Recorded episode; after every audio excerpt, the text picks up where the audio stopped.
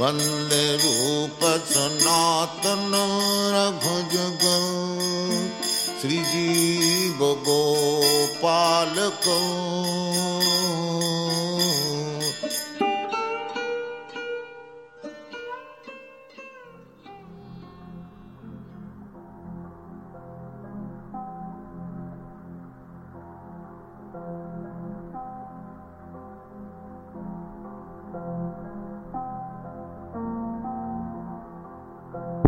38. Никто не считается с бедняком.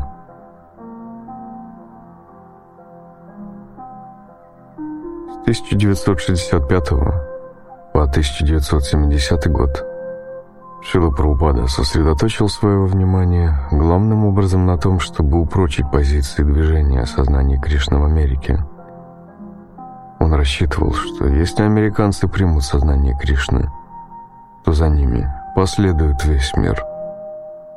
Проповедовать на английском он начал еще в Индии, но почти 30 лет борьбы, в которой ему мало кто помогал, убедили его в том, что индийцы либо слишком поглощены политикой, либо слишком невежественны и ничего толком не знают о своем духовном наследии, либо слишком задавлены бедностью, чтобы всерьез отнестись к сознанию Кришны.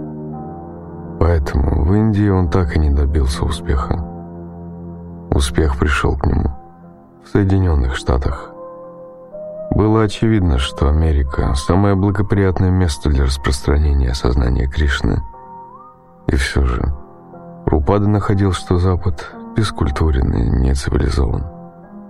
Если где-то и сохранились следы цивилизации, так это в Индии, сердце изначальной ведической культуры – многочисленными поездками, которые Праупада совершил до середины 1971 года, и проповеднической деятельностью в разных частях света, он дал понять, что намерен распространить движение сознания Кришны не только в США, но и по всему миру, и особенно в Индии.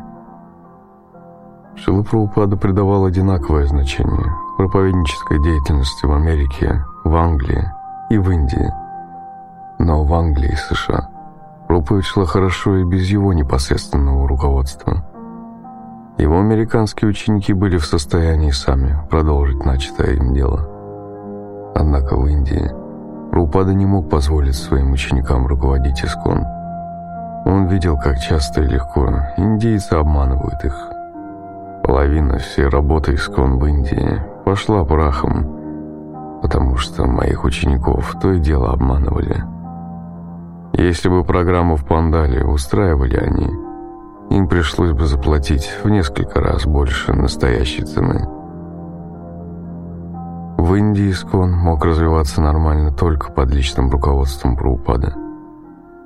Начиная с 1970 года, Прабхупада с небольшой группой своих американских учеников ездил по Индии как идеальный саньяси открывая для Искон новые обширные сферы деятельности. Теперь он хотел построить в Индии три больших храма. Один во Вриндаване, другой в Майпуре, а третий в Бомбее. Еще в 1967 году он предпринял первую попытку построить во Вриндаване для своих учеников американский дом. Майпур – место рождения Господа Шри Чайтани Махапрабху имел особое значение для вайшнавов. А Бомбей был крупнейшим городом страны, воротами Индии. Как и во многих других случаях, даже самые близкие ученики Прабхупады до конца не понимали всей грандиозности его замыслов. Но сам Прабхупада знал, чего он хочет. Как знал и то, что все зависит от Кришны. Постепенно он начал осуществлять свои планы – Строительство храмов не так важно, как издание и распространение книг. Однако практика сознания Кришны опирается на две параллельные основы, подобные рельсам железной дороги. Одна из них – Бхагаватамарк, другая – Панчаратрика Витхи. Бхагаватамарк включает в себя философию сознания Кришны, слушание о Кришне, его прославление – и проповедь его учения.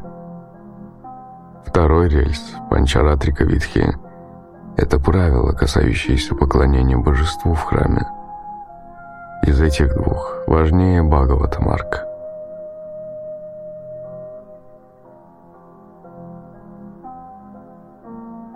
Прабхупада знал, что, хотя великие освобожденные души, такие как Харидас Такур, могут пребывать в совершенном сознании Кришны, просто непрестанно повторяя мантру «Харе Кришна». Его ученикам, с их беспокойной натурой и греховным прошлым, которое время от времени напоминало о себе, нужно особое очищение. Очищение посредством поклонения Господу в храме. И это тоже было одной из причин, по которым Прабхупада хотел открывать в Индии храмы – дать ученикам возможность очиститься, позволив им по всем правилам поклоняться божеству. Помимо этого, храмы нужны и для проповеди. Рупада не раз говорил, «Никто не считается с бедняком». Желая привлечь простых людей к сознанию Кришны, он хотел строить роскошные, величественные храмы. Прежде всего, он хотел делать это в Индии – где традиции храмового поклонения сохранились до наших дней. Да, строительство храмов и поклонение божествам не так важно, как издание и распространение книг. Но это же не повод пренебрегать ими. Прабхупада был готов уделить строительству храмов в Майпуре, Вриндаване и Бомбее столько внимания, сколько нужно. Бомбей, ноябрь 1971 года. Вот уже год преданные жили в двух квартирах на седьмом этаже Акаш-Ганга билдинга в самом центре Бомбея.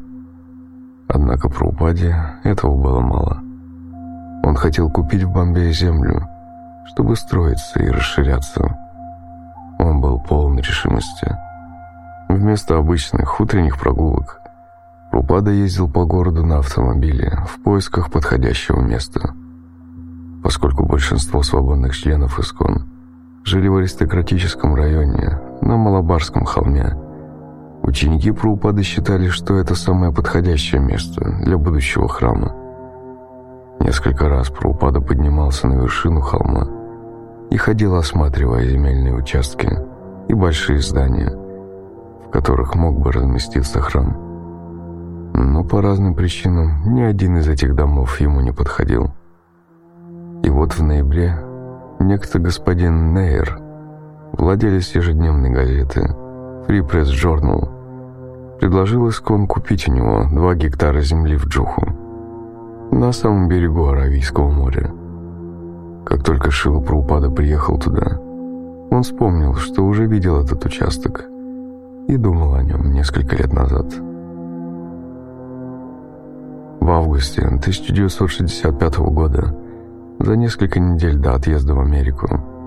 Рупада некоторое время жил в Синдия-Колоне. По вечерам он приходил в дом владелицы пароходной компании «Синдия», госпожи Сумати Мураджи, в Джуху, где читал и комментировал для нее и для ее гостей Шримад Бхагаватам.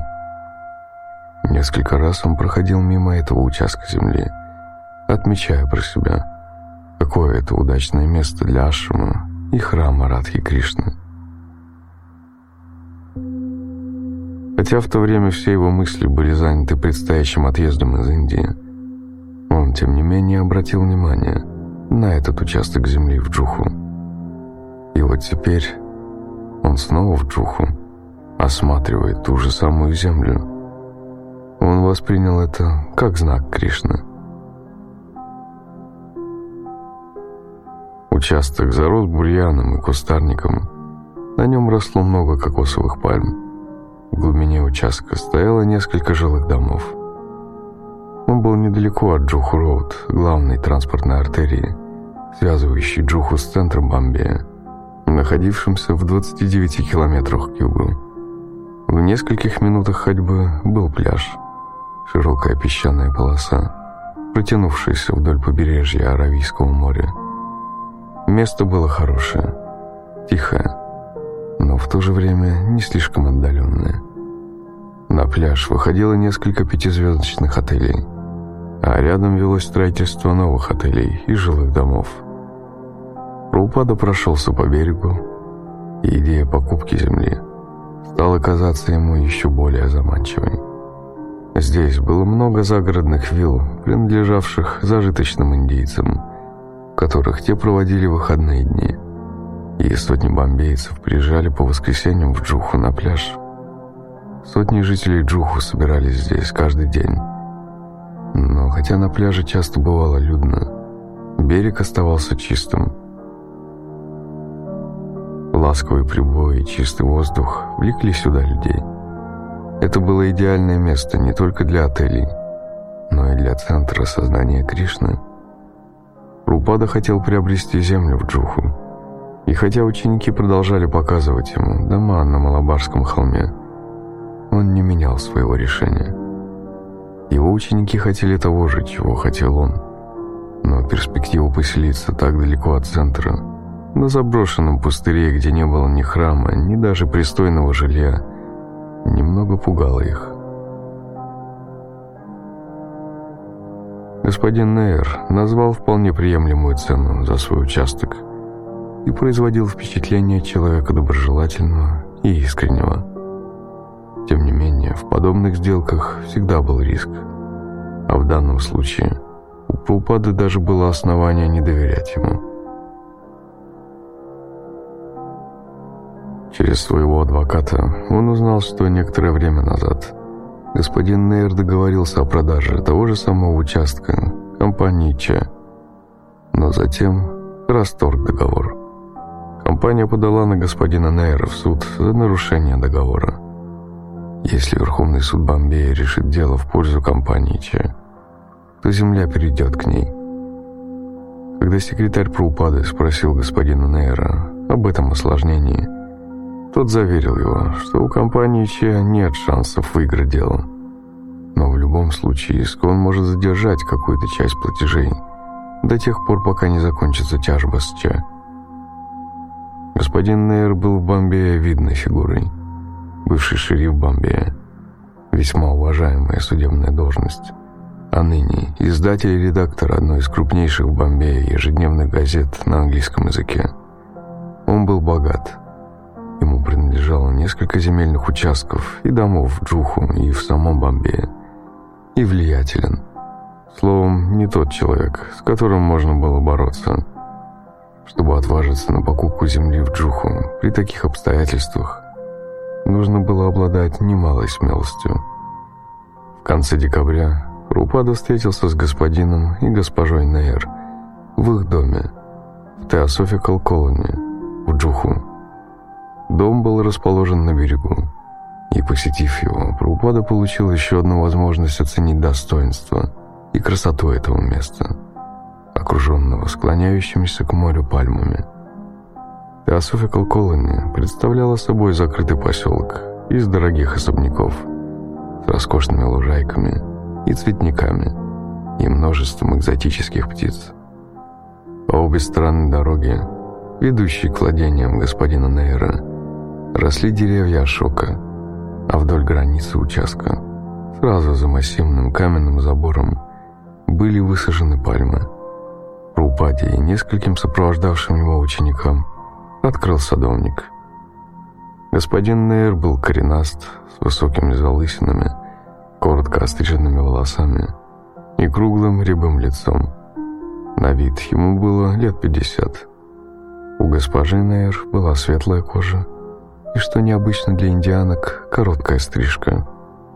У Прупады были с собой цветочные гирлянды и просад от божеств Радхи Кришны из бомбейского отделения Искон и он вручил их хозяевам.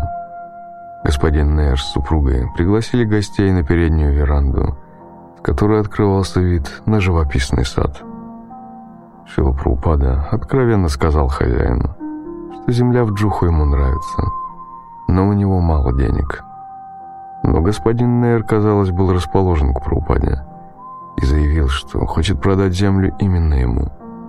Они быстро пришли к устной договоренности – Госпоже Нейр условия показались чересчур мягкими, и она попыталась вмешаться, но муж остановил ее. Прабхупада и господин Нейр договорились о задатке в размере 200 тысяч рупий. После выплаты задатка Искон немедленно получает документ о передаче прав собственности. Оставшуюся сумму, которая составляла миллион четыреста тысяч рупий, Искон выплатит позднее, по частям. Затем Праупада обсудил условия выплаты задатка. Он предложил заплатить 50 тысяч рупий сразу, а еще 50 позднее. После чего Искон получит право занять землю. Как только они уплатят оставшиеся 100 тысяч рупий задатка, господин Нейр выдаст им купчу. Господин Нейр согласился. Шила Прупада всегда был очень осторожен в таких делах и тщательно продумывал все детали. Он часто говорил, что если бизнесмен уверяет вас, «Сэр, ради вас я остаюсь без прибыли», ясно, что он лжет.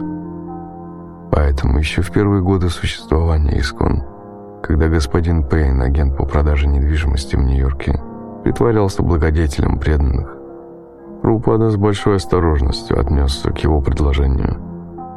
Но, несмотря на неоднократные предупреждения Прупада, бедные все-таки попались на удочку этого пройдохи. Сейчас Прупада тоже был не особо доверчив. Но он хотел купить землю в Джуху, и потому ушел на риск. Прупада уже имел подобный опыт.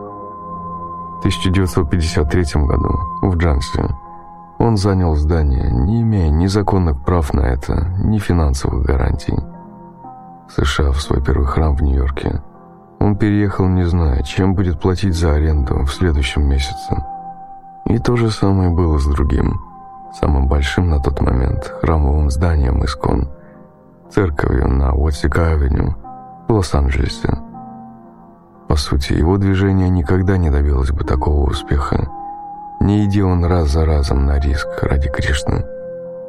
Когда преданные из Бостона написали про упаде, что сняли большой дом за тысячу долларов в месяц, надеясь зарабатывать эту сумму, резко увеличив объемы продаж Back to Godhead, Праупада остался доволен и даже ставил их в пример другим. Так что не было ничего необычного в том, что и в Бомбее он решил рискнуть.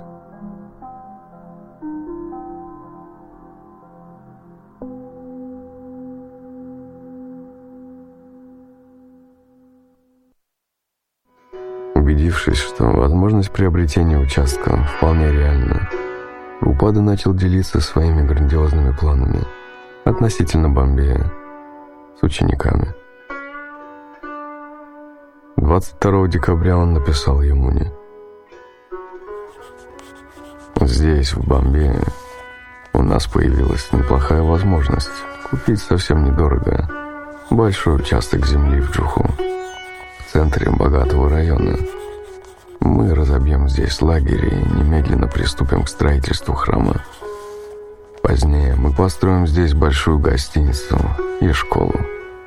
Помимо этого, у нас есть хорошая возможность приобрести замечательную виллу в Бомбее.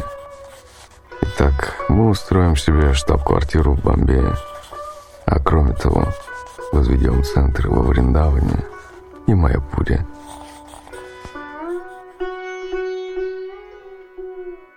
Преданные во всем мире были в восторге от планов Праупада, связанных со строительством бомбейского центра.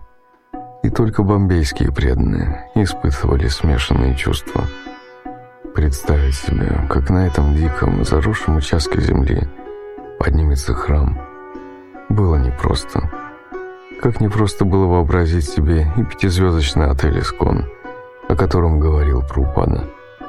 Жилые дома в глубине участка были заселены полностью, и согласно индийским законам никто не имел права выселить оттуда жильцов. Если преданные обоснуются здесь, им придется построить временные жилища или даже временный храм. А тут полным-полно комаров и крыс. Джуху – это небольшой удаленный район, и здесь у Искон нет богатых покровителей – Хотя и про упады, и торговцы землей предсказывали, что Джуху будет расти и развиваться На тот момент это была всего лишь деревня с населением в 2000 человек. Жизнь в Джуху будет резко отличаться от жизни в комфортабельном Акаш-Ганга билдинге в самом центре Бомбея.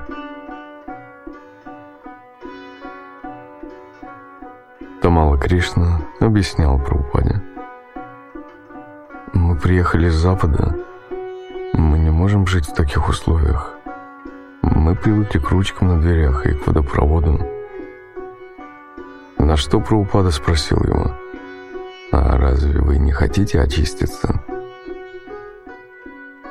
Когда бомбейские преданные узнали о разговоре Тамалы Кришны с Праупадой, слова «Разве вы не хотите очиститься?» глубоко запали им в душу. Они поняли, что Прупада просит их пойти на эти трудности, заботясь об их же благе. Они стали воспринимать переезд в Джуху не как тяжелую повинность, а как серьезное духовное испытание. Их духовный учитель придавал большое значение проекту «Искон в Джуху». Этот проект был грандиознее и чудеснее, чем они могли себе представить в тот момент – Прабхупада понимал, что он требует от своих учеников больших жертв. Но без этого было не обойтись.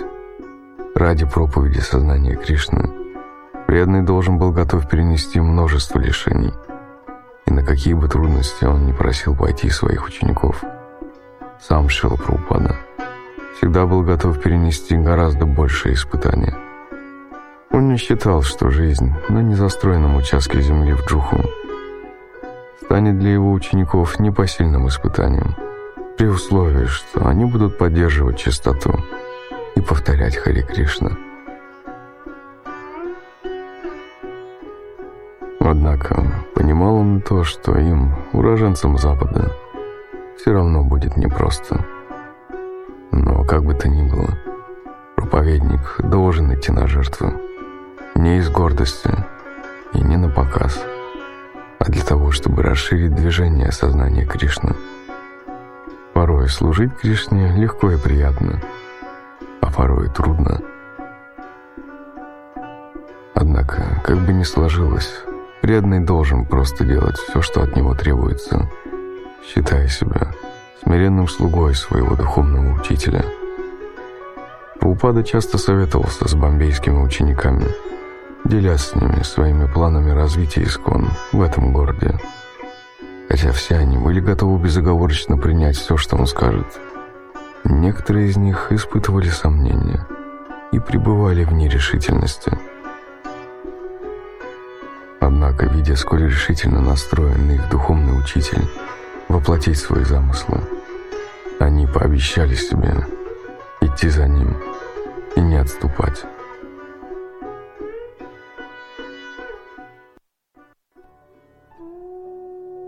Вскоре Прабхупада отправился в Джайпур, чтобы целую неделю проповедовать там в храме Радхи Гавинды.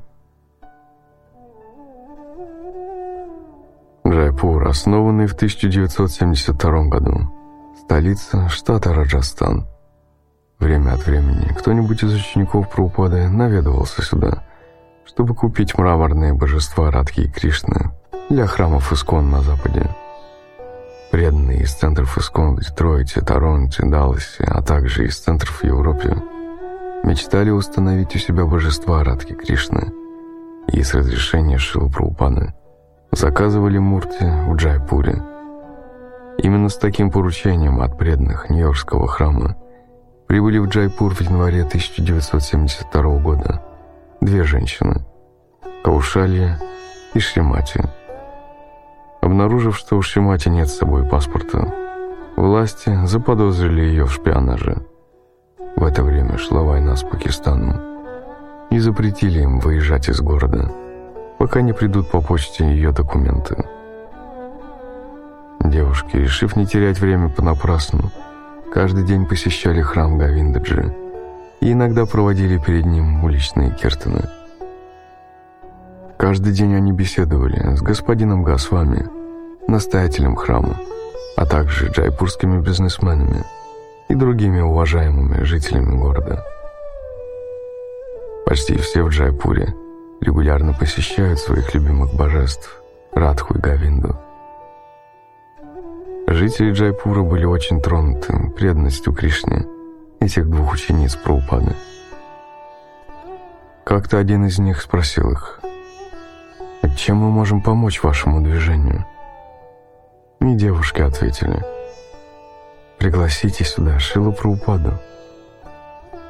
Тогда несколько влиятельных горожан составили план предполагаемого визита, включающего в себя программу в Пандале – распределили обязанности и расходы. Девушки написали про упаде в Бомбей, приглашая его приехать в Джайпур проповедовать. Он согласился. По просьбе Шилы Праупады к нему в Джайпур съехались преданные из Дели и других индийских городов. Праупада занял маленькую комнату в храме Гавиндаджи, а его ученики поселились в доме поблизости – Рупаде понравилось это место. Единственное беспокойство доставляли обезьяны. Туча обезьян, крупных, с черными, как уголь, мордами и длинными цепкими хвостами. Прыгая по деревьям и карнизам, они в любой момент могли стремительно броситься вниз, хватая все, что плохо лежит. Женщин, которые готовили для Праупады, дерзкие набеги обезьян, буквально выводили из себя – те наловчились таскать из кухни овощи и даже воровали чапати прямо с огня. В конце концов, девушки пожаловались Шиле про упадение. Он посоветовал. Не дружите и не враждуйте с ними. Если подружитесь, они будут постоянно вам досаждать.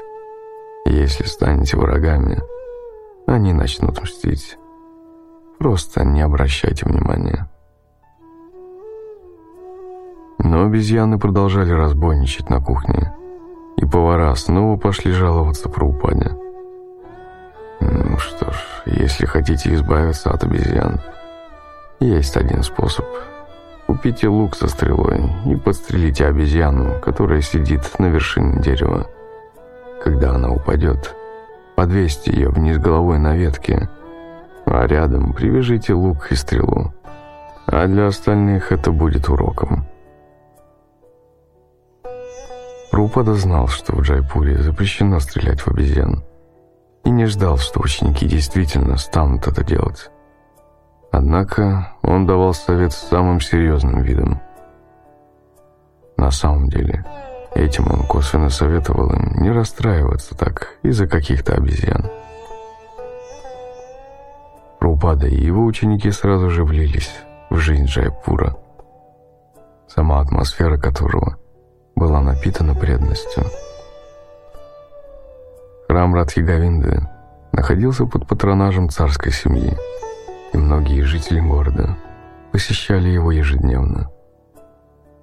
Утром и вечером множество восторженных горожан рекой текли в этот храм, чтобы выразить почтение божествам Радхи и Кришны, установленным на его алтаре. Это были те самые божества Радхи Гавинды, которым когда-то поклонялся во Вриндаване Шила Рупа Госвами. Без малого пять веков назад, когда один правитель из династии моголов напал на Вриндаван, царь Джайпура организовал переезд божеств в свою столицу. Преданные, посещавшие Радха Гавинда Мандир, при виде божеств не могли сдержать восторга – Продвигаясь к алтарю, они восхищенно восклицали «Джайхо! Джайхо! Говинда! Говинда!» Когда занавес алтаря закрывался, они устремлялись вперед, чтобы бросить последний взгляд на божественные образы. Шилапрупада избегал больших толп перед алтарем и следовал своему привычному распорядку – рано поднимался и работал над переводом Шриман Бхагаватам. Беседуя с Кавушали и Шимати, Рупада похвалил их за организацию программы в Пандале. «Вы так замечательно помогаете движению Господа Чайтани. Только посмотрите, даже будучи не замужем, вы проповедуете». Западные женщины не похожи на индийских, которые обычно сидят дома.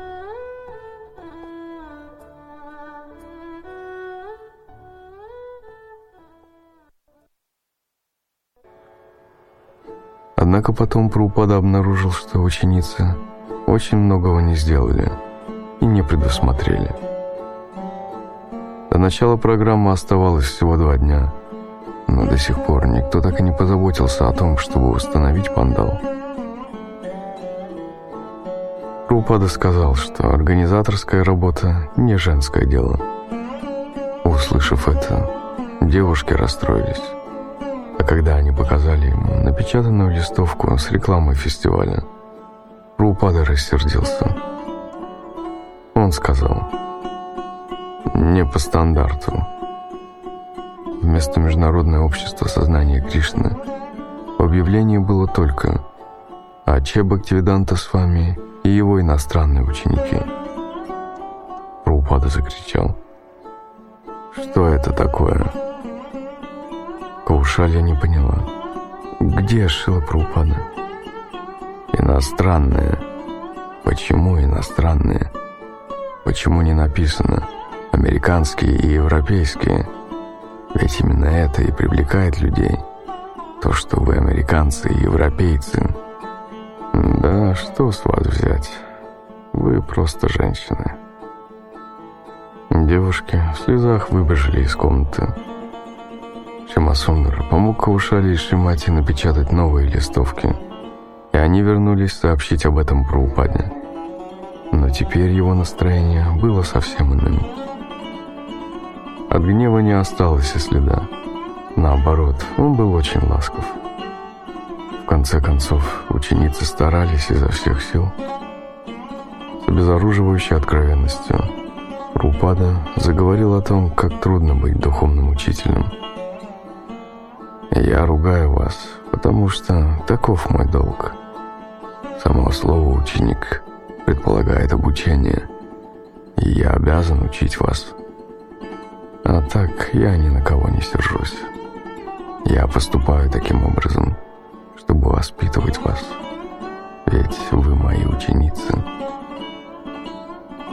Вы очень искренние, вам просто не хватает опыта из-за отсутствия надлежащего воспитания. Преданные, присутствовавшие при этом разговоре, слушали и удивлялись. Шилпрупада немного приоткрыл им, что чувствует он как духовный учитель, когда занимается их воспитанием –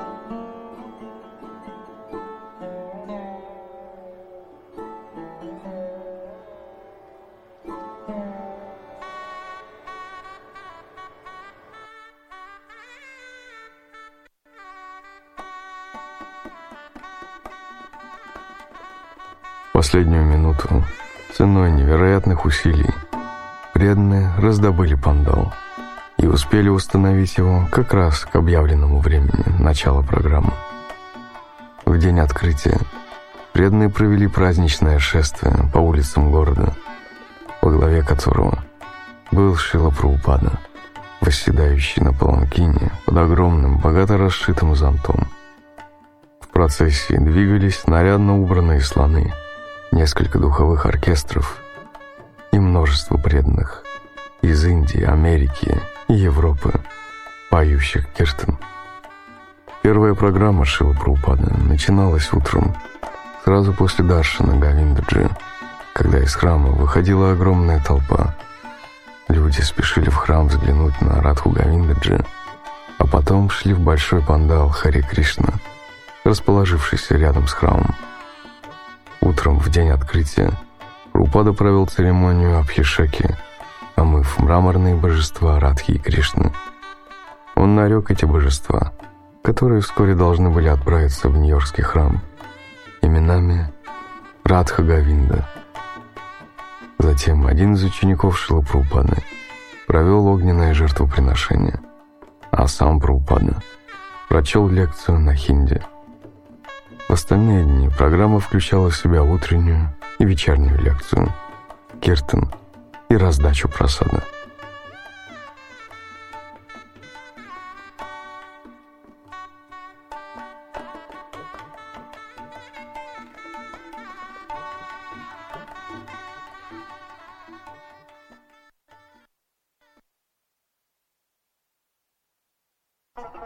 Проповедуя в Джайпуре, Шила Прабхупада не забывал о своих учениках во многих других частях мира и в переписке отвечал на их вопросы.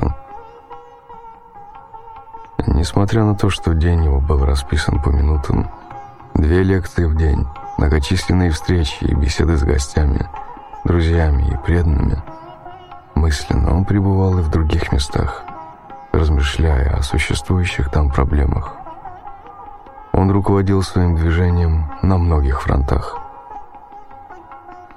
Где бы ему ни доводилось оказаться, это место тут же становилось его лагерем, штабом, точного полководца, который разбивает себе лагерь в любом месте, куда бы он ни прибыл, руководя сражениями в одной войне. Проповедь в Джайпуре была лишь малой частью его всемирной миссии. Письмах в Калькутту он торопил своих учеников, убеждая их скорее взяться за освоение земли в Майпуре, поскольку в марте, в день явления Господа Чайтани, он планировал провести там грандиозную церемонию закладки храма. К сожалению, правительство запретило иностранцам въезд в Надию по причине ее близости к Бангладеш. Рупада просил своих учеников в Калькутте «Пожалуйста, сделайте все возможное, чтобы добиться разрешения на въезд. Все мы должны собраться там в день явления Господа Чайтани». Вновь и вновь он делился своими тревогами относительно попыток властей ограничить преданным искон въезд в страну. Он писал ученикам, «Не вижу никаких проблем в том, что мы прибудем туда, как обычные паломники. Развернем свой лагерь и начнем непрерывный киртан. И все убедятся, что мы искренние и преданные Господа Чайтани, а не пакистанские шпионы». Рупада писал ученикам в Найроби, воодушевляя их своими благословениями. Продолжайте усердно трудиться ради удовольствия Господа, и все вы вернетесь домой, обратно к Богу. Президенту храма в Сан-Диего Рупада написал «Отрадно слышать, что количество распространенных книг стремительно растет». Я получаю эти добрые известия из всех отделений общества. И это радует меня, как ничто другое. Прупада часто думал и о земле в Бомбее. Иногда он говорил об этом в беседах, а порой упоминал в письмах своим ученикам, оставшимся в Бомбее. Сделка пока еще не была завершена, и Прупада с нетерпением ждал того момента, когда ученики внесут положенную плату и смогут занять землю.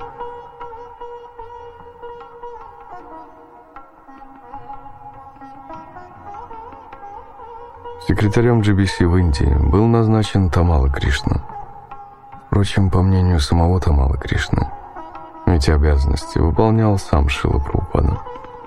Если в других частях света секретари в большинстве случаев могли руководить делами так, как сочтут нужным – и принимали решения самостоятельно, то в Индии Рупада лично вникал во все детали и большинство решений принимал сам. И все-таки во многих важных вопросах он полагался на Тамала Кришну, считая его своим доверенным помощником. Рупада посылал его из одного индийского центра в другой, чтобы помочь местным преданным справиться с юридическими, организационными и проповедническими проблемами.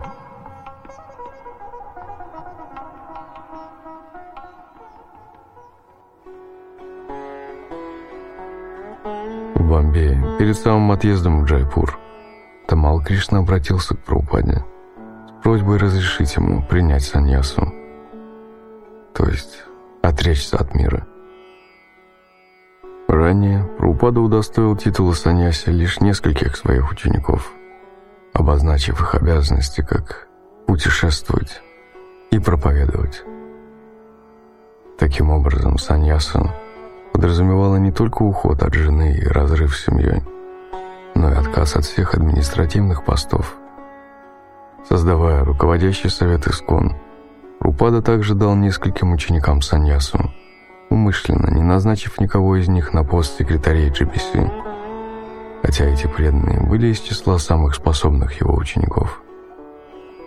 Управлять храмами и заседать в GBC было обязанностью грехасах, а саньяси должны были проповедовать, странствуя по свету. Вот почему Шила Прабхупада так долго не мог решиться дать Тамала Кришне саньясу, ведь тем самым он лишался секретаря GBC в Индии. В принципе, Шиле Прабхупаде понравилась идея дать Тамале Кришне саньясу. Если молодой человек был действительно готов отречься от семейной жизни и посвятить свой разум и энергию проповеди сознания Кришны, Рупада всегда шел ему навстречу. Человечество остро нуждается в сознании Кришны, и даже сотен саньяси для этой цели будет недостаточно. Поэтому он не мог не оценить просьбу о саньясе одного из своих старших учеников. Но сначала он решил испытать Тамала Кришну на твердость, а тот был настроен серьезно. Не получая от Праупады согласия, он применил следующую тактику. Рано утром, не говоря ни слова, он приходил и садился перед своим духовным учителем. В Бомбее он вошел в комнату Праупады, пропел перед божествами молитвы Мангла-Арати, а затем молча сел у его стоп. Праупада знал характер своего ученика. Тот был не только решительным, но и упрямым. После нескольких дней настойчивого, безмолвного присутствия Тамала Кришны в своей комнате по утрам, Рупада наконец согласился всерьез рассмотреть его просьбу. Он побеспокоился о судьбе Мадри Дэвидаси, жены Тамала Кришны. Она была привлекательной и разумной девушкой, посвятившей свою жизнь сознанию Кришны. Тамала Кришна сам выбрал ее себе в жены и женился на ней всего год назад. Мадри была духовной дочерью Шилы Прабхупады, и он пытался оградить ее от чрезмерных беспокойств. Даже будучи семейными людьми, Тамала Кришна и его жена жили как монахи и, путешествуя со Шилой Прабхупадой по Индии, имели совсем мало времени и возможностей для занятия личной жизнью.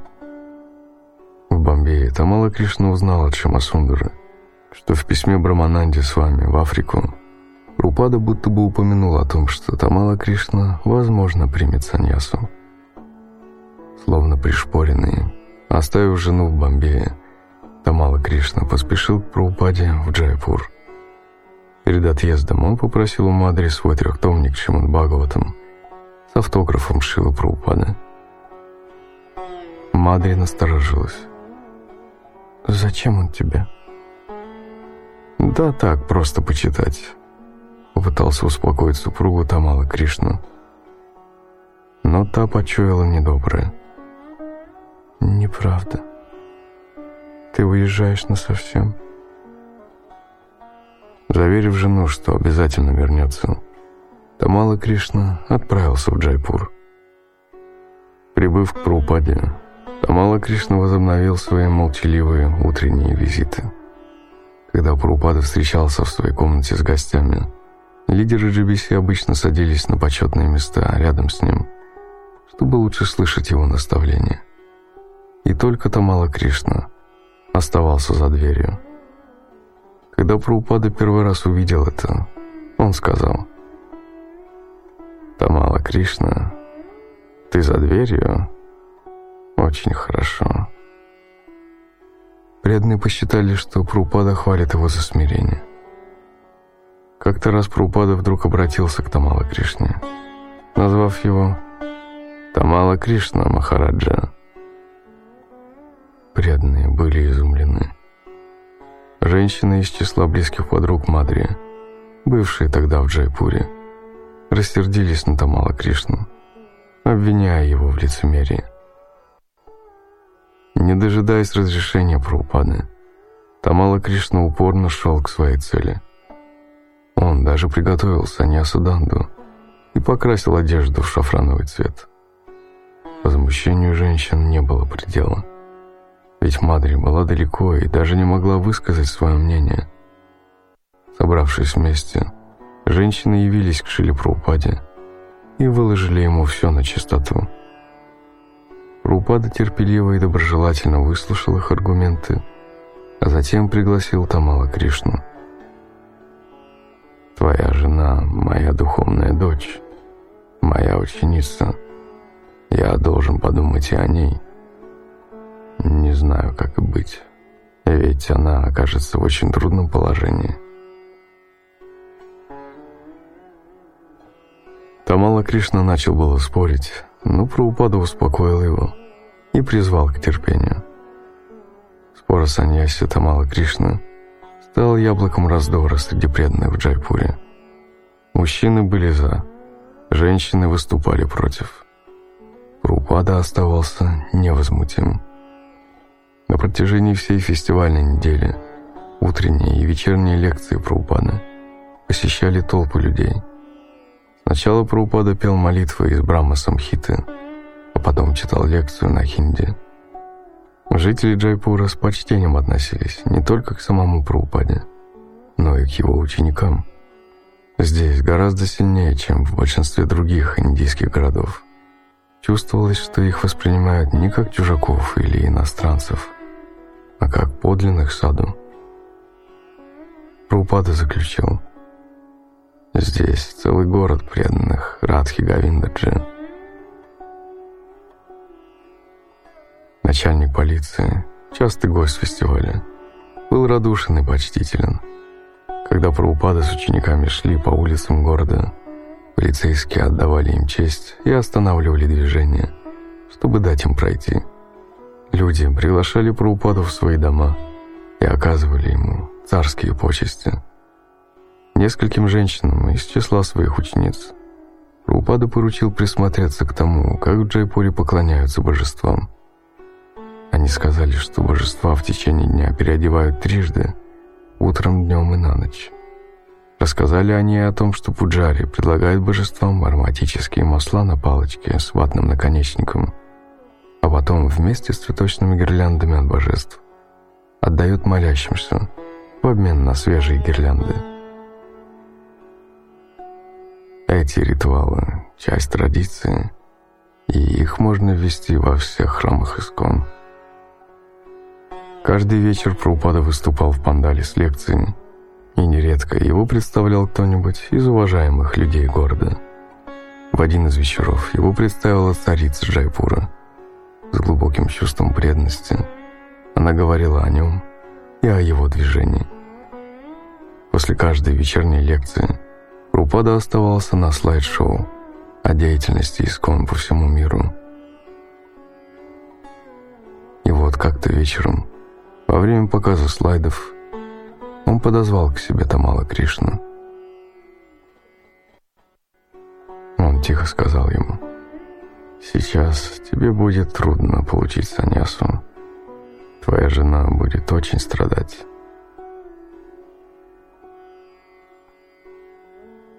Прупада откинулся на спинку Ясасаны. Атамала Кришна, стоявший прямо за ней, пытался переварить услышанное. Затем он наклонился к Прабхупаде и решительно произнес. «Шила Прабхупада, она все равно будет страдать. Получу я саньясу сейчас или потом, она будет одинаково несчастна. Она никогда на это не согласится».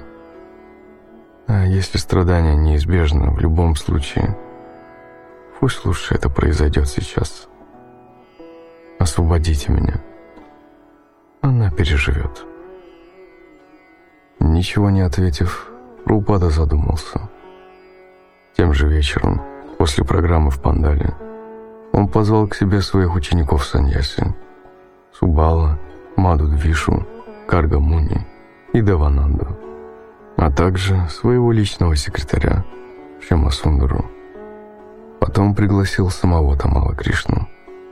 И когда все собрались, спросил, Тамала Кришна хочет принять саньясу. Каково ваше мнение? Должен ли он это сделать? Все ответили положительно. В конце концов, согласился и сам Праупада. Подготовьте все необходимое. Тамала Кришна ответил. Шила Праупада, все давно готово. Тогда завтра утром мы должны провести обряд. На следующее утро в Пандале, перед жертвенным огнем, Шила Праупада провел специальную церемонию, вручив Тамала Кришне Саньясу Данду. Женщины возмущались поступком Тамала Кришны, но было уже поздно. Завершив обряд, Рупада пригласил Тамала Кришну Махараджу в свою комнату. «Ты отказался от замечательной жены и высокого положения, потому я дарую тебе титул Госвами. Теперь тебе надлежит быть в настроении Госвами. Ты можешь проповедовать по всему миру и принимать учеников». Неожиданно Прупада рассмеялся. «Я испытывал тебя, проверял твою решимость. Что ты намерен делать теперь?» «Пойду странствовать с Дандой. Один, без попутчиков. Пешком буду ходить по Индии из города в город и рассказывать о Кришне, как это делал Господь Чайтанья». «Замечательно», Тамала Кришна Махараджа поклонился и вышел. Однако не прошло и часа, как Прабхупада позвал его снова. «Твое решение не лучший вариант. Возьми помощников и все необходимое. Без этого тебе не обойтись». Прабхупада назвал двух брамачари, которые должны были отправиться на проповедь вместе с Тамала Кришной Махараджей. Кроме того, он дал молодому саньяси первое поручение. Прямо из Джайпура Рупада собирался отправиться на фестиваль в Найроби. Но в Ахмедабаде его ждала другая программа. «Ты поедешь в Ахмедабад вместо меня». На церемонии посвящения в саньясу Рупада дал Тамала Кришне Госвами саньясу мантру, особый стих, описывающий самоотверженную преданность саньяси Вайшнава обязанность которого – задействовать в любовном служении Кришне тело, ум и речь. В этом отличие саньяси вайшнавов от саньяси имперсоналистов, занятых рассуждениями о Брахмане или сидящих в уединении, погруженными в безмолвную медитацию. Саньяси вайшнав, обретя прибежище у лотосных стоп Кришны, пересекает океан невежества – помогает перебраться через него другим. Шила Прабхупада собственным примером показал, как должен странствовать по свету саньяси Вайшнав, делая все, что в его силах, чтобы от имени Господа Кришны спасать падшие души.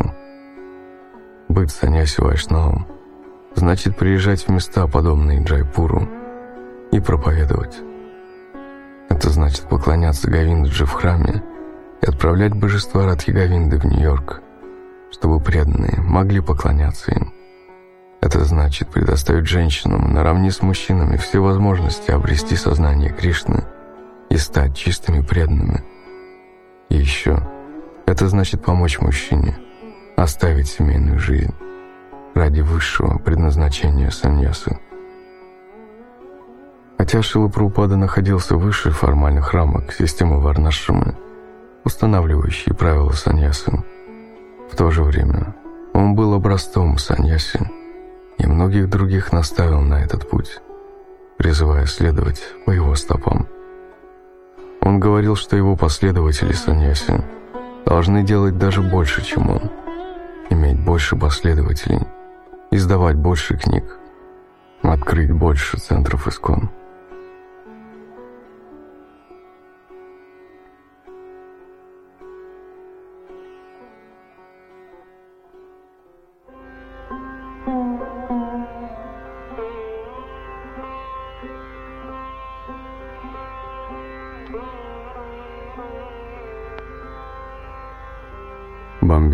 24 января 1972 года. В Бомбее Праупаду ждало разочарование. Преданные так и не рассчитались с господином Нейером и не переселились в Джуху. Мадудвиша с вами, которого Праупада оставил там вместо себя, честно признавал свою неспособность нести ответственность за столь сложный проект. Изначально подобные дела были обязанностью Тамала Кришны, но теперь он принял саньясу и сложил с себя полномочия секретаря GPC ради странствий и проповеди. В итоге в Бомбее Праупада остался без управляющего. Он так уже исполнял львиную долю обязанностей по управлению, но делать все сам он не мог. Он не мог безвыездно жить в Бомбее. Подыскивая опытного ученика, который мог бы возглавить проект в Джуху, Рупада подумал о Брамананде с вами, который на тот момент продолжал проповедовать в Найроби. Рупада решил слетать в Африку и пригласить Брамананду с вами в Бомбей. Действовать нужно было незамедлительно, чтобы Искон как можно скорее мог вступить во владение землей. Если преданные поселятся на этой земле, то даже если господин Нейр вдруг передумает – Выселить их оттуда будет весьма непросто.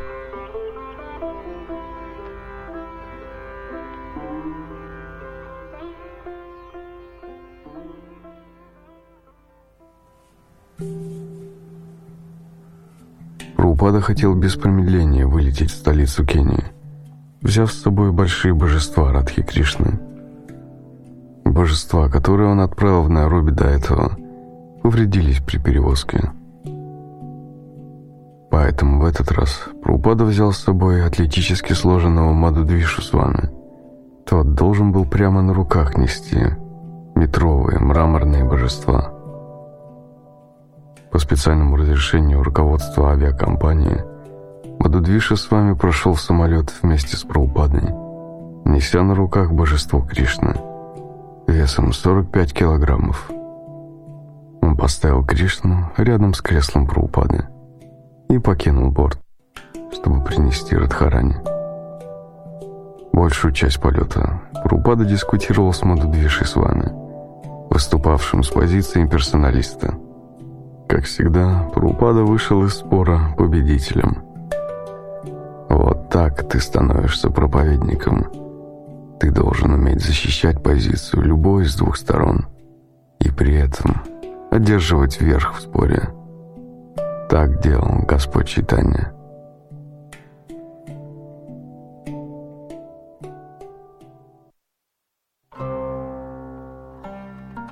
После первого визита Шила Праупады в Найроби четыре месяца назад Романанда с вами и несколько американских преданных сняли загородный дом.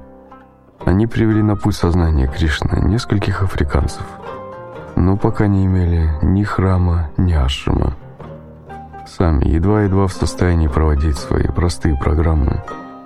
Они не были готовы оказать Шилипраупаде достойный прием. Вот типичный факт пребывания Праупады в Найроби. В аэропорту он обнаружил, что никто не приехал его встретить. Местные преданные даже не были уверены, что он приедет. Секретарь Праупады телефонным звонком уведомил Брамананду с вами – о желании Шилпраупады посетить Кению. Но при условии, что Брамананда должен попытаться устроить его встречу с президентом страны и организовать большой фестиваль в Пандале. Однако, когда же именно прилетает Прупада, Брамананде с вами никто так и не сообщил. В аэропорту Прупада с Мадудвишей с вами – бережно погрузили божества Радхи Кришны в такси и отправились с ними по адресу центра Искон. Праупада позвонил в дверь. Открыв дверь и увидев на пороге своего духовного учителя, Рамананда с вами с криком «Праупада!» Распростерся в поклоне. Стоя рядом с Радхой и Кришной, Праупада спросил – Что случилось? Почему никто нас не встретил в аэропорту? Брамананда с вами не мог ничего сказать в ответ. Стоило Праупаде прибыть в Найроби, как его помощник Мадудвиши с вами слег с гепатитом. Шимасундуру, своего постоянного секретаря, Праупада оставил в Индии заниматься юридическими делами, связанными с покупкой земли в Майпуре. И сейчас он оказался без помощника – в Найроби Праупада, следуя своему привычному расписанию, днем принимал душ и надевал свежую одежду. Но однажды, выйдя из душевой, он не смог найти своих вещей. Когда он спросил об этом Бармананду с вами, тот ответил, что африканский слуга постирал их и повесил сушиться. Однако, когда Брамананда с вами пошел за ними, вещей на месте не оказалось. Вероятно, кто-то утащил их с веревки. Рупада отреагировал на это совершенно спокойно. Вечером того же дня, когда преданные Искон в Найроби собрались в храме на вечернюю лекцию Прупады по Бхагавадгите, Прупада увидел отдельные предметы своей украденной одежды на африканских юношах. На одном была курта, на другом бахирваса, фартук саньяси. На третьем – набедренная повязка. Рупада сказал об этом Брамананде с вами. И тот немедленно вывел юношу из комнаты и потребовал вернуть одежду. Получив все назад, Рупада только рассмеялся, не принимая это оскорбление всерьез. Но что действительно огорчило Прабхупаду в Найроби – это качество пищи. Попробовав белую маисовую кашу, он назвал ее кормом для свиней, а про твердый белый нут сказал, что он годится лишь в пищу лошадям. Тогда Харикрипа, чернокожий преданный из Америки, отправился на кухню, сварил овощи без всяких специй и принес Праупаде. Тот назвал это блюдо едой для собак. «Когда же ты перестанешь быть неотесанным африканцем?» Рассердился Праупада и сам отправился на кухню готовить. Около десятка преданных наблюдали, как он готовит комплексный обед. Из дала, риса, чапати и сабджи. Еды хватило на всех, и преданные остались довольны. Однако неумелые повара и воровство продолжали беспокоить Праупаду в течение всей недели – пока он оставался в Найроби. Брамананда с вами видел, что про упаду больше всего заботит его бомбейский проект. Прупада сказал Брамананде с вами. Единственная причина моего приезда сюда — привлечь тебя к этому проекту. Какой город в Индии самый важный? Калькутта? Калькутта? Разве ты не знаешь, что на первом месте стоит Бомбей, на втором Дели, и только затем идет Калькутта? Праупада вдохновлял Брамананду Свами поехать с ним и взять на себя руководство бомбейским проектом. Это будет уникальное для искон явление, в котором объединятся религиозное и культурное начало – и все это найдет воплощение в величественном храме, гостинице для приезжающих со всего мира, театре и выставке диорам. Видя горячее желание Прупады, Брамананда Махараджа согласился передать свои обязанности в Найроби другим преданным и помочь духовному учителю в Бомбее. Визит Праупады в Найроби оказался полезным для бомбейского проекта еще по одной причине. Когда Брамананда с вами и Чавана показали ему Найроби Хилтон, современное здание с двумя одинаковыми круглыми башнями, Прупада оценил его дизайн и решил подсказать своему архитектору взять его за основу при проектировке гостиницы и храма в Бомбее. Прупада Брамананда с вами, Бхагавата и один африканский преданный гуляли в городском саду Найроби. Когда африканского преданного представили Прабхупаде, юноша спросил, «А если я захочу жениться, вы мне позволите?» «Конечно». «Но, Прабхупада, жених должен заплатить за невесту и ее отцу. Таков местный обычай». Это полностью противоречит ведической традиции, в которой отец невесты дарит приданное своему зятю. Услышав это, молодой человек заволновался. «А вы дадите мне денег, когда я соберусь жениться? Ведь сейчас я не зарабатываю. Я тружусь только для вас. Когда я захочу обзавестись семьей, вы дадите мне денег?» Рупада покачал головой. «Не беспокойся ни о деньгах, ни о невесте. Когда придет время, я сам подыщу тебе американскую девушку, и ты возьмешь ее в жены». Когда бы Прабхупада не посещал своих, совсем еще не оперившихся учеников в Найроби, ему всегда приходилось сталкиваться с их неопытностью и всяческими отклонениями. Зайдя в ашрам Брамачари, Прабхупада увидел разбросанные по всей комнате книги, какие-то доски и банки из-под краски. На замечание Прабхупады президент храма Хари Крипа стал оправдываться. «Прабхупада, я говорю им, но меня никто не слушает». Тогда Прабхупада нагнулся и поднял с пола несколько дощечек. «Если они не хотят этого делать, делай сам. Ложи-ка это вон туда». И Прабхупада начал наводить порядок, подключив к этому делу всех присутствующих. Через пять минут в комнате было чисто. Фестиваль всемирного движения Харе Кришна, состоявшийся на городском стадионе Найроби, с равным успехом можно было назвать и удачным, и провальным. Хотя Брамананда с вами предварительно встретился со многими высокопоставленными чиновниками из правительства и дипломатами, и многие из них обещали прийти, в итоге никто не явился, за исключением господина Коморы, министра образования Кении. Однако на праздник пришло несколько сотен простых людей, которые участвовали в киртане, слушали про упаду и ели просад. Хотя лидеров кенийского общества преданные пригласили для того, чтобы придать авторитетность прославлению Кришны в глазах простых людей. Их высокий гость, министр образования, использовал эту возможность, чтобы воспеть хвалу родной Кении.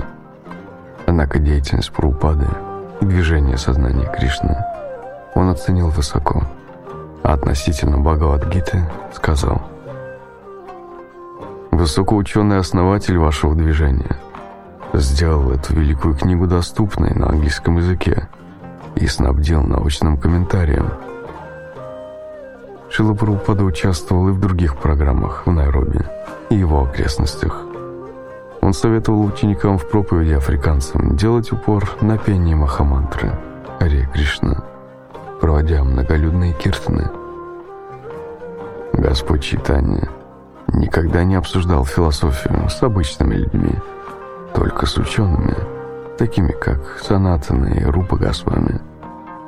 Просто пойте Харе Кришна, людям понравится.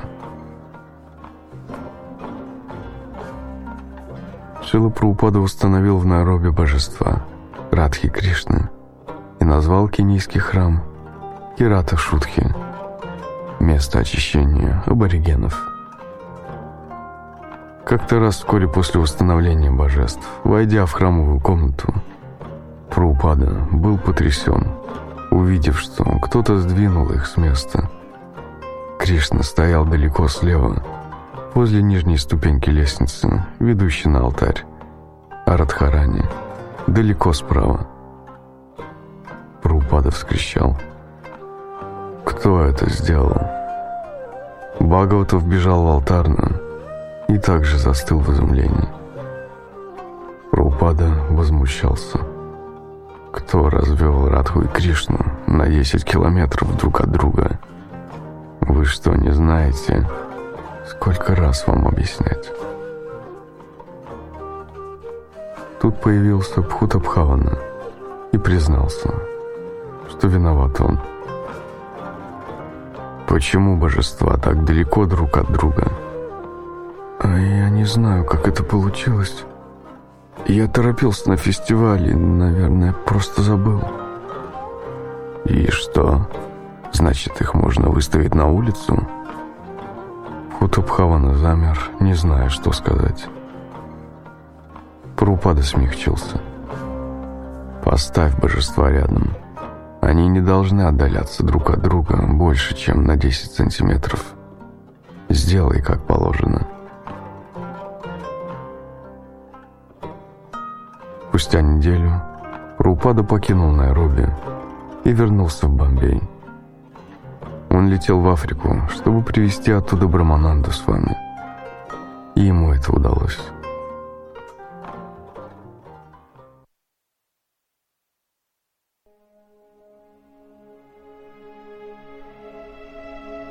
Рупада сказал Брамананде, «Если бы ты не взял руководство на себя, я не стал бы двигаться дальше и вкладывать в этот проект столько денег. Но сейчас вопрос решен. Прупада вновь почувствовал надежду. Бомбейский проект по его замыслу должен был занять уникальное место не только в Искон, но и среди всех храмов Индии. Многие детали проекта Прупада уже обдумал. Но для того, чтобы реализовать их, ему нужны были компетентные ученики. Он по-прежнему оставался единственным лидером Искон, шаг за шагом притворяя в жизнь новые аспекты деятельности и движения сознания Кришны. Ученики шли следом, но впереди всегда был он. И хотя он поручал ученикам ответственность за те или иные проекты Искон – Порой они были не способны справиться с этой ответственностью. Шилапрупада отправился в Найроби, вспоминая бенгальскую поговорку, которую часто цитировал. «Хочешь, чтобы дело было сделано? Займись этим сам». Именно поэтому он сам отправился в Найроби за Браманандой с вами и сам привез его в Бомбей. Вместе с этим его поездка принесла благо как преданным, так и простым жителям Найроби. Бомбей, 8 февраля 1972 года. При встрече Праупада напомнил господину Нейру, что хотел бы занять участок сразу, после уплаты второго взноса в 50 тысяч рупий. Господин Нейр строго придерживался условий договора, и Праупада поручил вести дела своему адвокату, господину Д для юридического оформления процедуры. Хотя Праупада продолжал непосредственно руководить всей деятельностью ИСКОН, он хотел, чтобы практическими делами занимались секретари GPC. Он считал, что должен отдавать всю свою энергию и силы переводу книг. Своему секретарю Шимасундаре он сказал, «Если GBC будет справляться с делами, Тогда голова у меня будет свободна, и я смогу посвятить все свое время книгам. Я могу дать вам столько книг. Веды, Упанишады, Пураны, Махабхарату, Рамайну. Все. В нашей Сампрадае Госвами создали великое множество произведений о преданном служении. Административная деятельность отнимает у меня слишком много времени. Я мог бы заниматься философией, но вместо этого моя голова день и ночь занята всевозможными проблемами. И это мешает мне заниматься своим настоящим делом.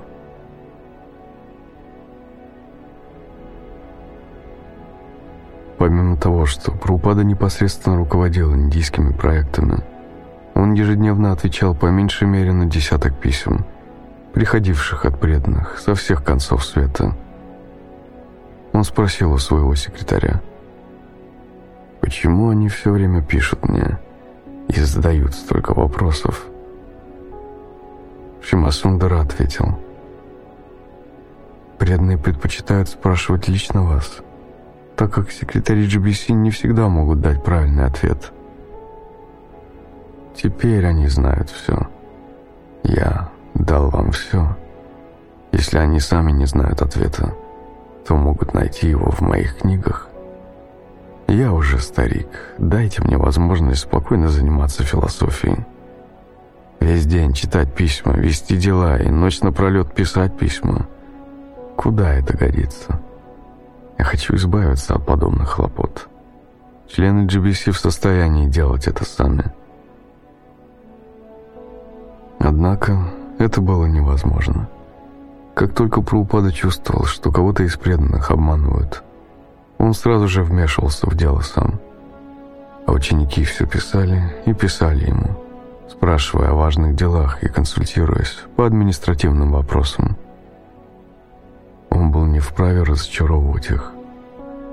Праупада по-прежнему мечтал отойти от дел и посвятить себя литературной деятельности, но все это так и оставалось мечтой. Если искон суждено было расти и развиваться, то он едва ли мог надеяться на отдых. После встречи с господином Нейром Прупада стал готовиться к поездке в Южную Индию, в Мадрас, для участия в трехдневной проповеднической программе. Далее путь его лежал в Калькутту, Майяпур и Вриндаун.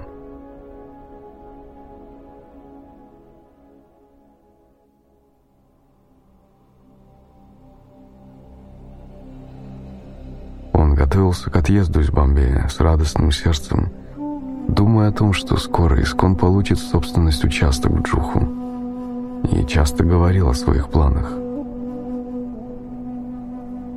Искон воздвигнет сказочной красоты храм и построит вокруг него дома, в которых будут жить преданные Кришны.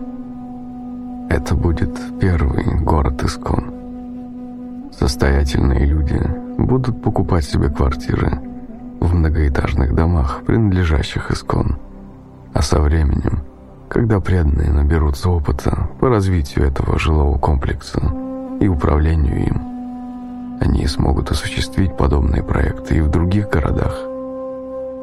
Бизнесмены и люди разных специальностей смогут вместе со своими семьями жить в этой общине, как преданные, и отдавать своих детей в школы искон.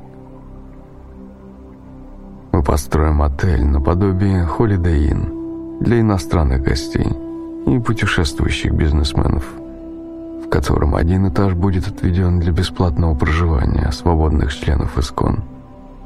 Рестораном в отеле станут управлять опытные повара-брахманы, которые будут готовить просад, десятки роскошных блюд – Божествам Радхи Раса Вихари ежедневно будут предлагать 52 блюда, и просад будут раздавать гостям и жителям городка.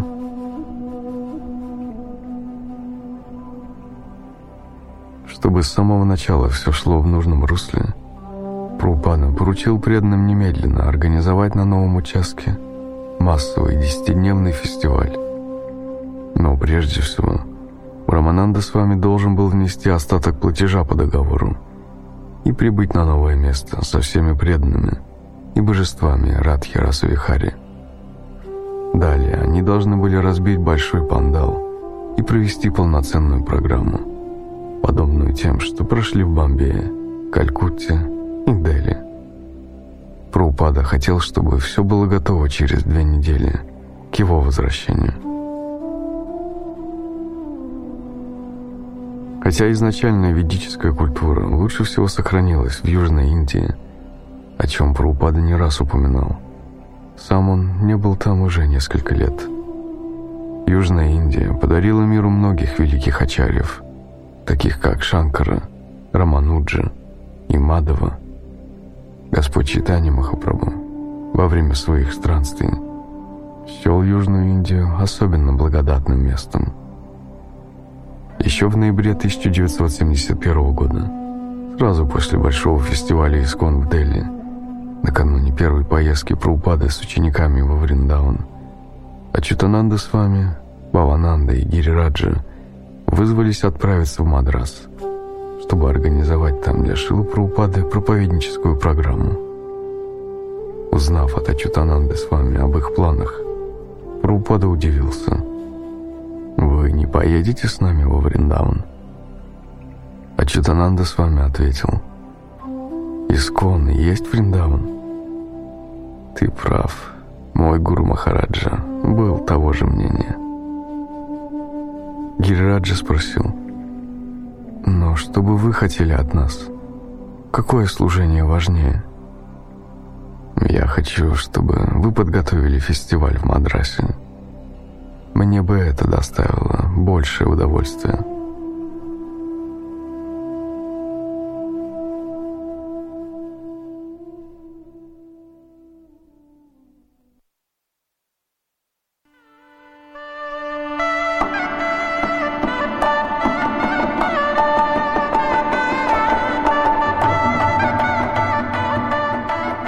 Мадрас, 11 февраля 1972 года. Сопровождении 20 учеников Рупада прибыл в Мадрас. Его ученики сразу же приняли участие в уличном шествии. Парад возглавляли нарядно украшенный слон и духовой оркестр, а за ними с Киртаном следовали преданные. Рупада, которому нужно было отдохнуть после дороги, подъехал позже – в сопровождении Гирираджи, прибыв прямо на главную площадь города, где ему был оказан пышный прием. Прупада остановился в доме господина Балу, мадрасского бизнесмена. Решив не довольствоваться обычным новостным освещением своего визита, Шила Прупада провел в одном из отелей Мадраса пресс-конференцию. Довольный сообщениями в прессе, он обратился к журналистам, заполнившим зал вспоминает Гирираджа. Вупада общался с ними не так, как обычно говорят с репортерами. Обычно газетчик действует как по шаблону. Он четко сознает свое положение. Вы тоже, когда даете интервью, старайтесь ответить по шаблону, так, как это принято. И, отвечая на его вопросы, вы думаете о том, в каком виде все это будет подано в прессе. Но я видел, что Праупада разговаривал с этими корреспондентами как с душами, как с личностями, как с потенциальными преданными Кришны. Хотя они обращались к Праупаде так, как это принято у журналистов, сам он отвечал им совсем в иной манере. Он пытался вдохновить их и говорил, «Репортаж, который вы сделали, замечателен. Кришна благословит вас». Пожалуйста, помогите распространению нашего движения. Журналисты задавали про упаде вопросы, обдумывая, как лучше преподнести его ответы своей аудитории. Но сам Праупада видел в этих людях души, потянувшиеся к сознанию Кришны, и отвечал им в этом ключе.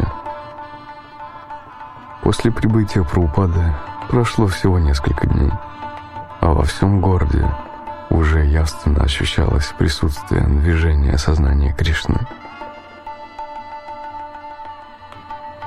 Рупада почти не спал. Даже после вечерних лекций, которые нередко затягивались, он вставал рано и посвящал утренние часы переводу книг. Весь день он проводил, посещая разные места, и энергичностью превосходил своих молодых последователей –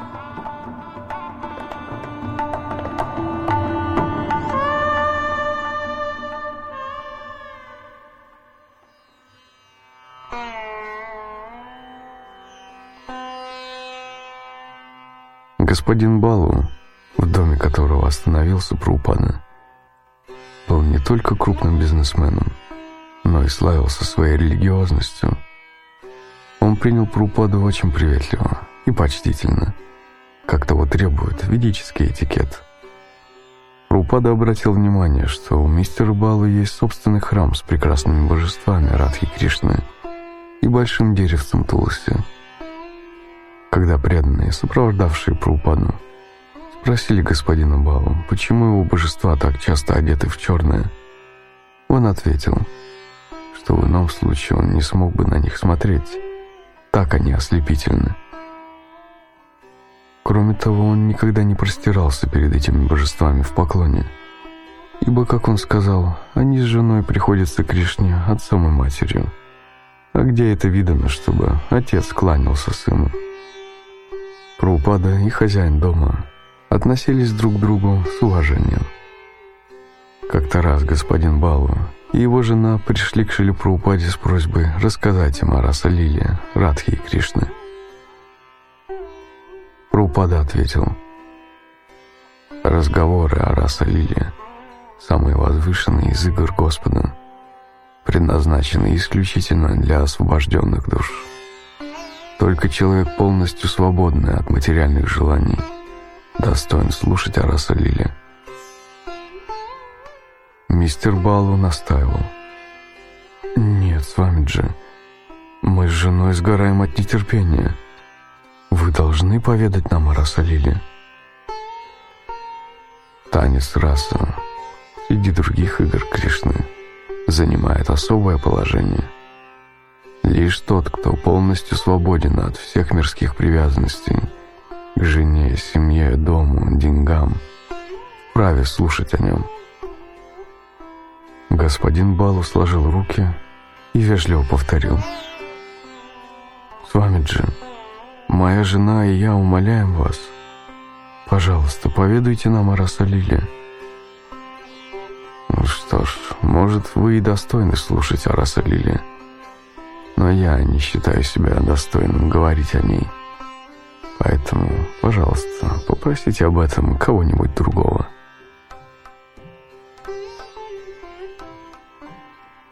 Праупада лично встречался с разными влиятельными жителями Мадраса. если лидеры общества обретут сознание Кришны, то своим примером они смогут побудить к тому же самому простых людей – Прабхупада никогда не льстил своим именитым гостям и не поступал со своими принципами, но всегда старался дать сознание Кришны всякому, с кем встречался. Прабхупада беседовал с губернатором Мадраса, господином Шахом. Их встречу заочно устроил господин Нейр, который был знаком с губернатором. Прабхупада терпеливо пытался научить его сознанию Кришны – но губернатор то и дело перебивал его. Начинал излагать собственную философию. Когда Прабхупада попросил его каким-то образом посодействовать движению сознания Кришны, тот ответил, что как губернатор ничем не может помочь, ибо вся власть сосредоточена в руках премьер-министра. Кроме того, Прабхупада посетил одного из самых именитых жителей Мадраса – доктора Сарвапали Радха Кришнана, всемирно известного философа, автора нескольких книг и переводов ведических философских текстов, которые он толковал с позиции имперсонализма. В прошлом президента Индии, а ныне парализованного старика, который только сидел и не мог даже говорить.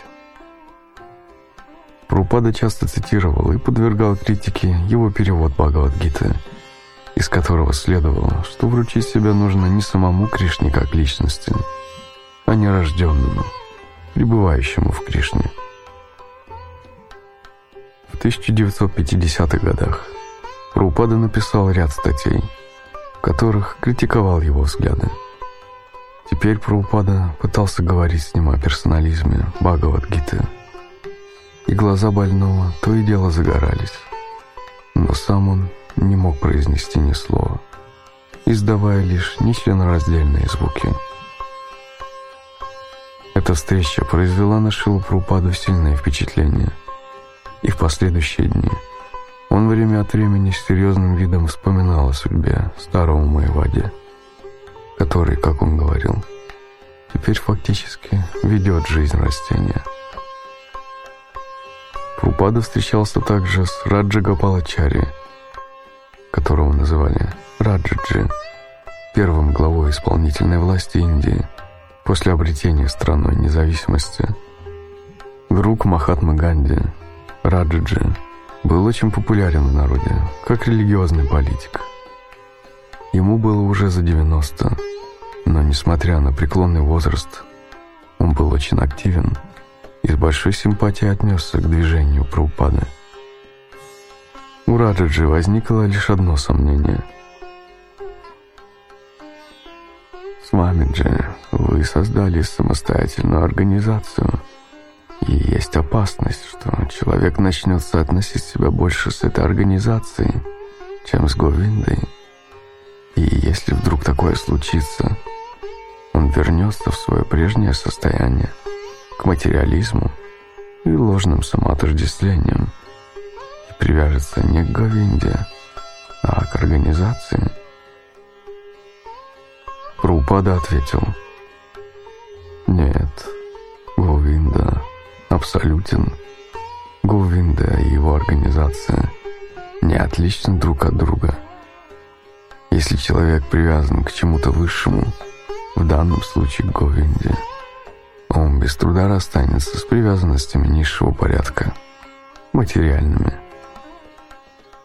Раджаджи был доволен ответом Прупады, и, завершив приятную беседу, они расстались.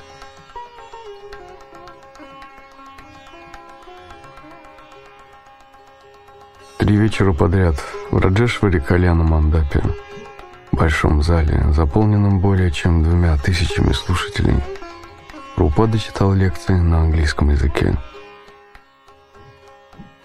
Как-то вечером он рассказал историю из читания Чаритамриты о неграмотном южноиндийском брахмане, которого Господь Чайтани Махапрабху похвалил за непоколебимую преданность духовному учителю и Бхагавадгите. На следующее утро газета «Хинду», одна из двух крупнейших газет города, опубликовала подробное изложение этой лекции и делала то же самое на протяжении следующих нескольких дней. Другая влиятельная газета уместила более общий обзорный материал о приезде Бхактивиданты с вами и уличном шествии с участием его западных учеников – После большой трехдневной программы была проведена еще одна встреча для специально приглашенных гостей. Устроил ее господин Верасвами, главный судья Высокого суда Мадраса. На встрече присутствовали судьи, юристы, государственные служащие и другие выдающиеся горожане. Несколько тысяч человек собрались под навесом, где Прупада рассказывала о вриндаванских Госвами – Рупи и Санатами, оставивших высокие государственные посты, чтобы присоединиться к движению Шри Чайтани Махапрабху. Так Прабхупада косвенно призывал всех присутствующих, влиятельных жителей Мадраса, примкнуть к движению сознания Кришны. Для Прабхупады не было секретом, что его почтенная аудитория проникнута духом имперсонализма – глубоко укоренившегося убеждения в том, что превыше всего стоит безличный браман, и все боги индуистского пантеона — суть равные проявления единого. Завершая лекцию, Прабхупада призвал гостей признать Кришну верховной личностью Бога. Он попросил их «Повторите за мной. Кришна — верховная личность Бога. Его призыв был так настойчив и в то же время так смирен, что некоторые слушатели действительно громко повторили «Кришна – верховная личность Бога». Присутствовавший в аудитории господин Кастури, редактор и издатель газеты «Хинду», привел подробное изложение речи Прабхупады в утреннем номере –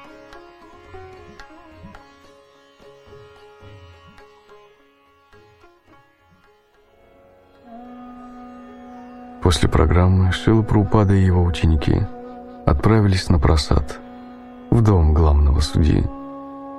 Прупада и судья подружились, и господин Верасвами изъявил желание как можно скорее присоединиться к движению сознания Кришны. Ему понравились последователи Прабхупады, особенно трехлетняя Сарасвати, Тем вечером он поднес Прупаде гирлянду из сандалового дерева и 15-сантиметровая серебряная мурти Кришны, играющего на флейте. Шила Прабхупада говорила шестига с вами Вриндавана, рассказывая собравшимся, как придя во Вриндаван, они всегда искали Кришну и его вечную супругу Шимати Радхарани. Они никогда не говорили «Вот, я увидел Бога, и теперь я доволен». Нет, они восклицали «Где же Радха? Где же Кришна?» Затем, желая показать, что чувствовали Госвами в разлуке с Кришной, Шилапрупада сделал нечто необыкновенное. Он поставил подаренное ему Мурти Кришны перед Сарасвати и спросил. «Сарасвати, кто это?» Девочка воскликнула. «Кришна!» Шилапрупада медленно придвинул Кришну к себе и осторожно, чтобы Сарасвати не видела, спрятал Мурти за спиной. Затем он спросил девочку. «Сарасвати, а где Кришна?» Когда Сарасвати поняла, что Кришна ушел, она с тревогой начала озираться по сторонам. «А где же Кришна?» Но Кришны нигде не было. Сарасвати вглядывалась в лица преданных, проверяла их руки, заглядывала им за спины, ища Кришну повсюду. Не найдя его, она застыла, потрясенная горем. Тишину нарушил низкий голос Шилы Прабхупады. «Э, «Сарасвати, так где же Кришна?» «Сарасвати, где же Кришна?» Сарасвати вновь начала в тревоге искать повсюду. Однако так и не смогла найти Кришну. Тут какой-то преданный намекнул ей. «Сарасвати, так где же Кришна? У кого он?» Сарасвати застыла, пораженная внезапной догадкой. Ее глаза расширились и брови поднялись. «У Праупады!» Закричала она и, резко повернувшись к Праупаде, упала к его стопам. «Кришна, у Праупады!»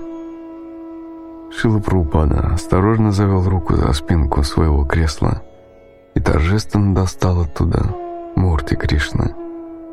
«Кришна у Праупады!» «Вот, Кришна, тебе!» Восторгу Сарасвати не было границ, а присутствующих преданных до глубины души поразил этот взаимообмен духовными эмоциями между Праупадой и маленькой девочкой, в которой он сумел пробудить чувство разлуки с Кришной. Им всем стало абсолютно ясно, что Шри Праупаде ничего не стоит, просто протянув руку, дать им Кришну если он увидит, что их желание обрести его стало достаточно сильным.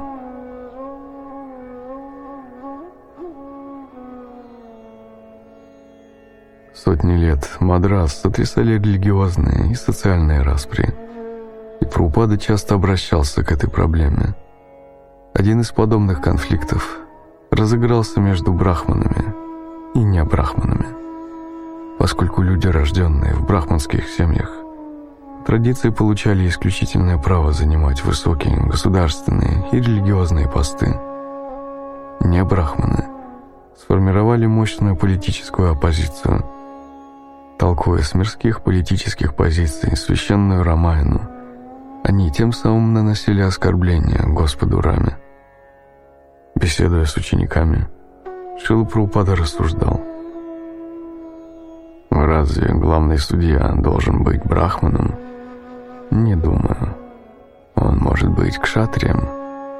Скажите ему, что нам не составит труда разрешить конфликт между брахманами и небрахманами. Мы каждому дадим возможность стать брахманом. Для этого достаточно просто следовать нашим принципам. Мы сделаем его брахманом. В шастрах говорится, что в Кали-югу в семьях брахманов будут рождаться демоны. Вот где корень разногласий. Так называемые брахманы, возглавляющие общество, не отвечают ожиданиям людей. Но всякий, кто следует четырем регулирующим принципам, повторяет мантру Харе Кришна и получает посвящение Вайшнавы, может стать брахманом. И проблема будет решена. Начать нужно с того, что сделать брахманом главного судью – Вера с вами. Господин Вера с вами сам признался, что очень хочет получить от Шила Прабхупады посвящение. Единственное, что ему будет сложно, это отказаться от чая. Когда Прабхупада узнал об этом, он сказал, что в порядке исключения готов принять судью ученики, даже если тот иногда будет позволять себе выпить чаю. Некоторые из мадрасских кастовых брахманов критиковали Шиву Прупану за то, что он дает посвящение в брахманы жителям Запада, низкорожденным. Как-то раз на очередной встрече в доме одного из местных брахманов кто-то из гостей обратился к Прупаде. «С вами же ваши ученики плохо произносят санскрит. Даже мантра Хари Кришна у них порой звучит не совсем правильно». «Да, согласен. Как раз за этим мы сюда и приехали. Набраться знаний в общении с вами».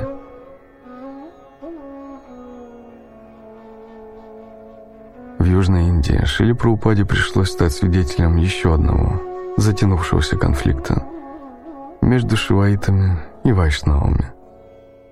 Шиваиты традиционно придерживаются представления о Боге как о безличном начале – проявляющим себя во множестве форм, в том числе как Шива и Кришна. Но если все эти формы в конечном счете суть одно, спорить, чей бог лучше, просто ребячество. Ученикам Прупады было трудно общаться с приверженцами этой философии. Диспут, состоявшийся между Гирираджей и состоятельным шиваитом, господином Рамакришной, закончился взаимной обидой – Однако, встречаясь с другими жителями Мадраса, Гирираджа часто слышал «А вы знакомы с господином Рамакришной? Это очень хороший человек и большой авторитет в вопросах религии». В конце концов, Гирираджа стало стыдно, и он решил предпринять еще одну попытку завоевать расположение господина Рамакришны. Они поговорили снова, Однако взаимопонимания так и не нашли. Тогда Гирираджа рассказал обо всем про Упаде и спросил, не сможет ли тот сам побеседовать с господином Рамакришной. Прабхупада согласился. Когда они встретились, господин Рамакришна обратился к Прабхупаде. «С вами же у нас возник спор относительно преданности Господу Кришне и Господу Шиве. Что вы думаете по этому поводу?» Кто выше, Кришна или Шива? Слово «бхакти» — преданность, строго говоря, не может относиться к поклонению Господу Шиве. Бхакти означает служение, свободное от мирских желаний, тогда как пуджа подразумевает служение с желанием получить что-то взамен. Поэтому понятие бхакти применимо только к поклонению Кришне. С вами, Джин, но разве не может быть так, что человек становится бхактой Господа Шивы и поклоняется ему из одной лишь преданности, не желая материального вознаграждения? Да, такое возможно, но это исключение. Как, например, если человек заходит в винный магазин, естественно предположить, что он намерен выпить, хотя бывают и исключения. Например, гопи, которые поклонялись богине Катяине. Их поклонение было продиктовано нежеланием материальной награды. а чувством преданности Кришне. Подобно этому, когда человек поклоняется Господу Шиве исключительно с целью служения Господу Кришне, тогда его можно считать бхактой. Но обычно люди обращаются к Шиве за какими-то материальными благословениями. Хотя обычно господин Рамакришна спорил с подобными аргументами, ответ про упады его полностью удовлетворил. Однако, самым непримиримым противником Шила Прабхупады в Мадрасе оказался вовсе не Смарта Брахман, не Майвади и не Шиваид, а ученик одного из его духовных братьев. Многие духовные братья Шила Прабхупады по достоинству оценили беспрецедентную по своей успешности проповедь Шила Прабхупады на Западе – которую тот вел от имени Шилы Бхактисиданты Сарасвати. Но ученик одного из них написал Шиле Прабхупаде. Многоуважаемый Свамиджи, 12 числа текущего месяца я прослушал вашу лекцию о Бхакти в Раджешваре Кальяна Мандапе и преисполнился сомнений относительно следующих моментов. Ваши ученики танцуют, распевая Хари Кришна. Первое. Действительно ли они опьянены Богом, как Господь Чайтанья? Второе. И вы, с вами же, действительно ли свободны от своего эго? Если да, то почему вы говорите «я бросаю вызов»? Почему слова «я» и «моё» не сходят у вас с языка? Третье. Почему вы сидите на мягкой подушке, что не подобает настоящему йогу? Разве Господь Читания сидел на подушках? Четвертое. Почему вы носите кольцо и золотые наручные часы? Неужели вы не освободились от материальных привязанностей? Пятое. Посетили ли вы храм Господа Читани Кришны в Гаудиаматхе? Если нет, то? Почему? Ведь там сохраняется чистейшая вайшнавская традиция. Там живут праведные свамиджи. Там живет Господь Кришна. Но вместо мелодичного пения вы исторгаете резкие звуки, в которых нет ничего божественного. Да и есть ли у вас хоть что-то божественное? Сомневаюсь. Вас невозможно слушать без отвращения.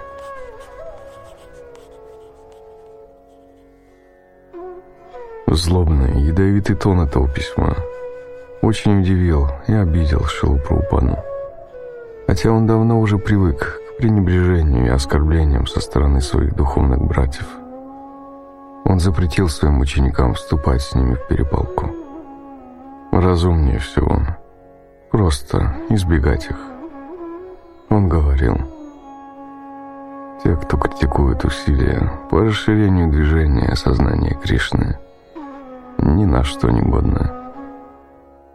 Мы не собираемся прекращать наше дело.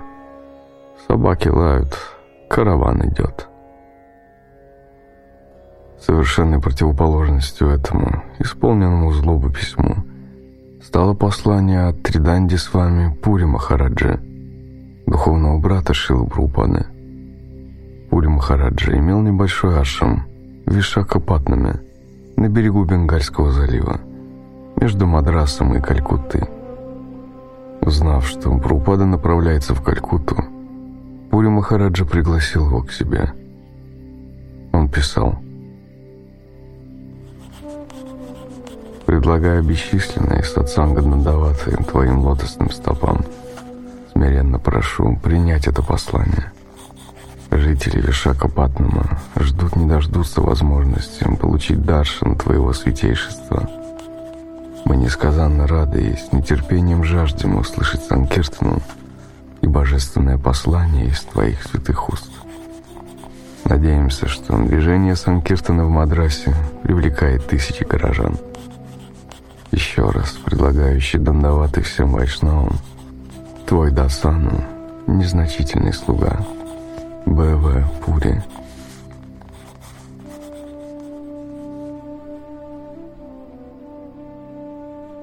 Вишакапатнам, 17 февраля 1972 года. Широкий, белый, искрящийся песчаный пляж и теплые, чистые воды Бенгальского залива. Этим особенно запомнился визит Шилапрупады в Вишакапатнам. Маленький ашрам Пури Махараджи, где он находился, располагался в пяти минутах ходьбы от океана – и каждое утро Прупада в сопровождении полутора десятка учеников совершал долгие прогулки по берегу. Вспоминает Емуна. Я не помню, чтобы Прупада отказал кому-то из нас в возможности поучаствовать в прогулке. Все мы знали, в какое время Шила Прупада выходит на прогулку, и тоже выходили из своих комнат и следовали за ним к побережью. Прогулки были быстрыми, бодрящими и полными разговоров о Кришне. Так или иначе, нам всем удавалось послушать Шилапраупана. Вспоминает Гурудас. Я не пропускал ни одной прогулки, но однажды, сидя в храме, я вдруг увидел Праупаду и преданных, которые направлялись к берегу. Я выскочил на улицу и бросился в догонку, даже не успев надеть обувь. Путь к пляжу был усыпан ракушками и острыми камнями. Видя, как я мучительно ковыляю по неровной дороге, высоко поднимая ноги, Рупада участливо посмотрел на меня и спросил. «Тебе больно ступать. Почему ты босой?» Я ответил. «Прупада, когда вы рядом, я не чувствую боли». Шила Прупада остановился. Так, может, перережешь себе горло? Все засмеялись, и я вместе с ними. Он сказал, Топаси и так хватает, зачем придумывать еще? Вспоминает гуру Крипа. Рупада без устали говорил о философии. Я многого не понимал, ничего не мог запомнить, но все равно слушал. Просто слушал и слушал, хотя в голове ничего не откладывалось. Идя за Прупадой по берегу, я думал про себя. Пусть я пока не могу следовать его учению или примеру. Я хотя бы могу идти по его следам на песке. Вспоминает Вишакха.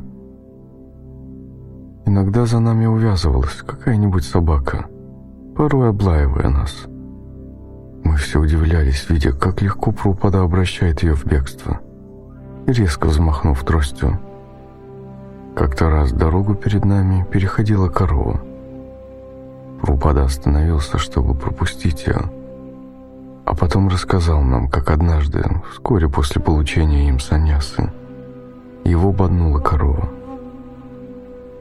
Вспоминает Теджес – во время одной из утренних прогулок Прупада заговорил о собаках.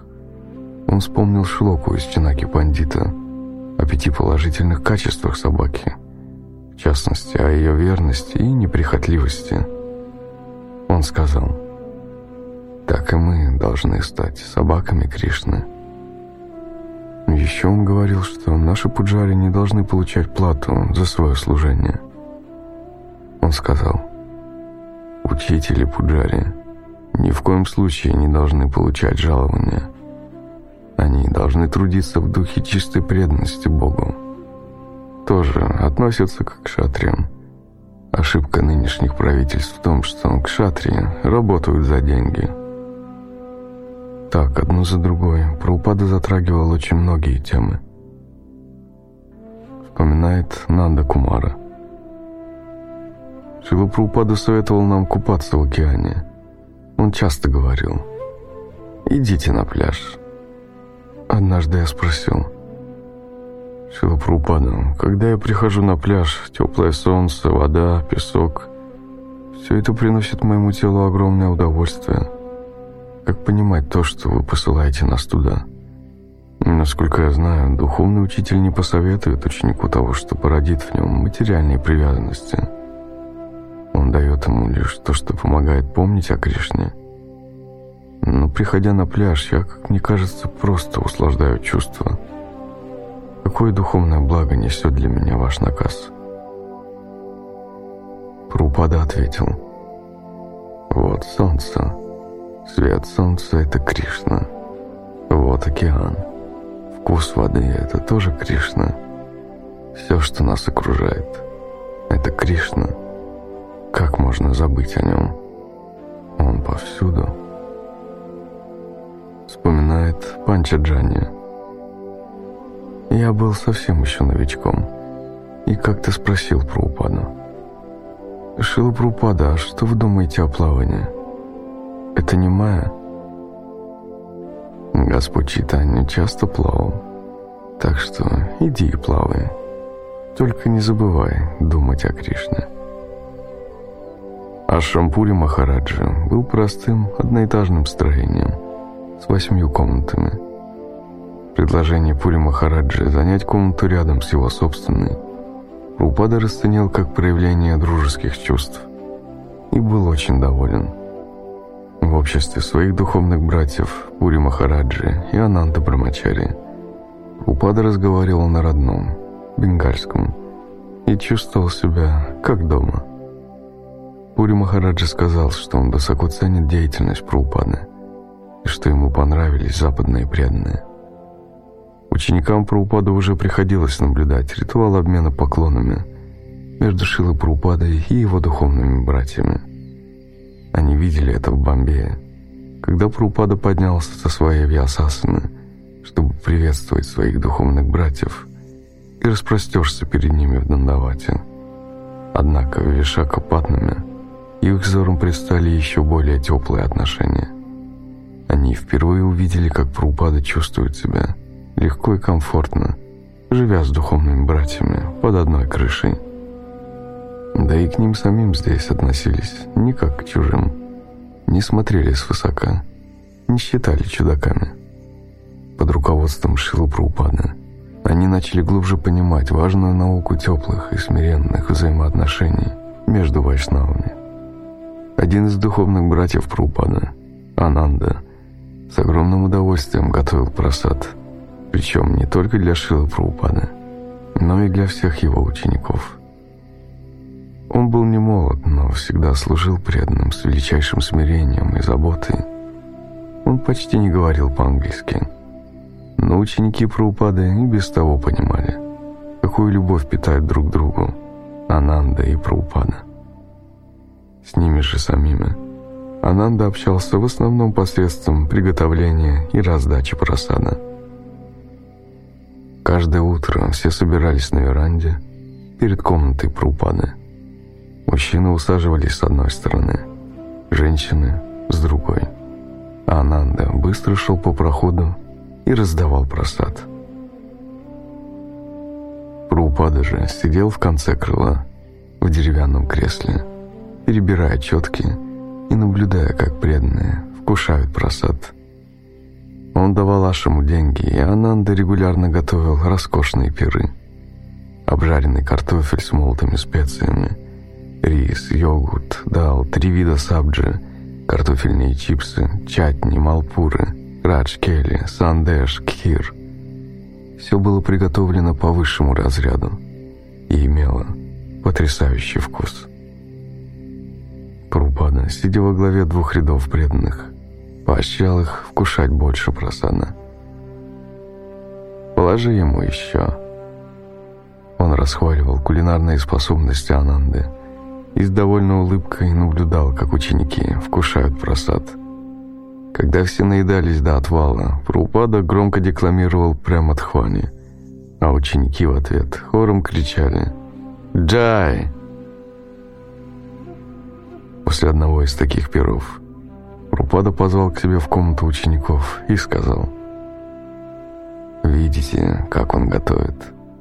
Он сам все готовит, сам раздает и не садится, пока не накормит всех досыта. Так должен вести себя Вайшнав.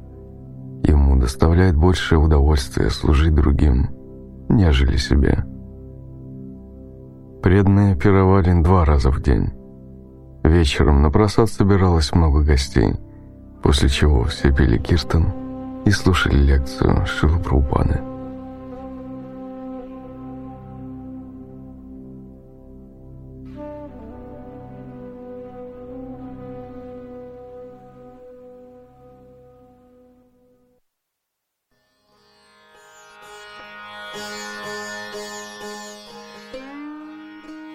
Однажды Шила Прабхупада с учениками отправился посмотреть на знаменитый храм Господа Нарисимхи Шри Симхачалам, что стоит на вершине горы, в восьми километрах к северу от Вишакапатнама. К храмовому комплексу, расположенному в естественном амфитеатре на горном склоне, ведут сотни каменных ступеней. Рупада рассказал, что этот храм, который ныне находится в ведении последователей Рамануджи, имеет особое значение, ибо его почтил своим присутствием сам Господь Чайтанья, когда путешествовал по Южной Индии. Шилапрупада предпочел подняться к храму на автомобиле, по дороге, петлявшей между ананасовыми плантациями и рощами манговых и хлебных деревьев, и кешью. В храме Прупада и его ученики встретили местного брахмана – который показал им весь храмовый комплекс. Строения были сложены из черного гранита и украшены резьбой по камню, барельефами, изображающими аватар Вишну и их деяния. Больше всего было изображений Господа Нрисимхи. Переходя от здания к зданию, Рупада временами садился в паланкин, который поднимали по крутым ступеням четыре человека – Подойдя к громадному баньяновому дереву в нижней части храмового комплекса, он отметил, что этому дереву, вероятно, несколько тысяч лет. Пока Прабхупада стоял под его кроной, его слуга Ананда Кумара протянул ему маленький цветок чампаки. Высунув из мешочка с тетками большой и указательный пальцы, Прабхупада взял цветок и с любовью посмотрел на него. У этого цветка цвет тела Господа Чайтаньи. Этот цветок любят по всей Индии. Он очень красив и ароматен. Все утро Прупада не выпускал из рук этот маленький золотисто-шафрановый цветок. Когда Прупада и его ученики вошли во внутреннее святилище – где пребывало божество Нрисимхи, их проводник поведал, что история этого Мурти уходит в глубокое прошлое, ко временам Махараджи Прохлады. Однажды, в глубокой древности, этот холм посетили царь Пурурава и его супруга Урваши. Эта Мурти явилась Урваши во сне, и по ее просьбе было извлечено на свет из-под земли – Господь велел, чтобы ему поклонялись в этом месте. Однако сказал, что он давать даршан он будет лишь раз в году, в месяц Вайшакха. Все остальное время божество должно быть целиком покрыто слоем сандаловой пасты, смешанной с камфорой и другими благовониями. Поэтому сейчас, покрытое толстым слоем сандала, Мурти было похоже на глыбу – Прупада объяснил, что сандаловая паста позволяет успокоить божество. Вспоминает Мадавананда. То, как Прупада посещал храм Дрисимхи Вишакапатнами, очень напоминало его визиты во Вриндаван. Выйдя из машины, он стал очень серьезен. Мы вошли внутрь храма и увидели перед собой зал – мы стали спускаться. Стены были толщиной больше метра, и чтобы попасть в святилище, нам пришлось преодолеть, кажется, не меньше сотни метров по узким туннелям. Божества не было видно. Его скрывал холм из сандаловой пасты. Едва мы вошли, Прупада велел. Начинайте петь мантру Нрисимхи. Намасте Мы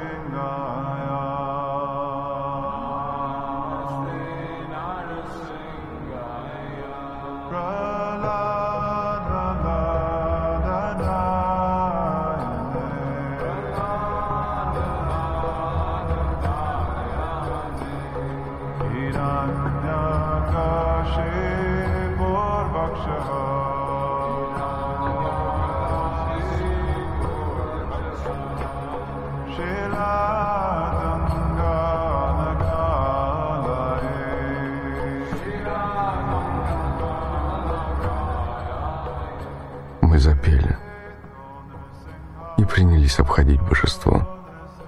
Затем мы встали перед ним, и Прупада поклонился. Вспоминает гуру Крипа.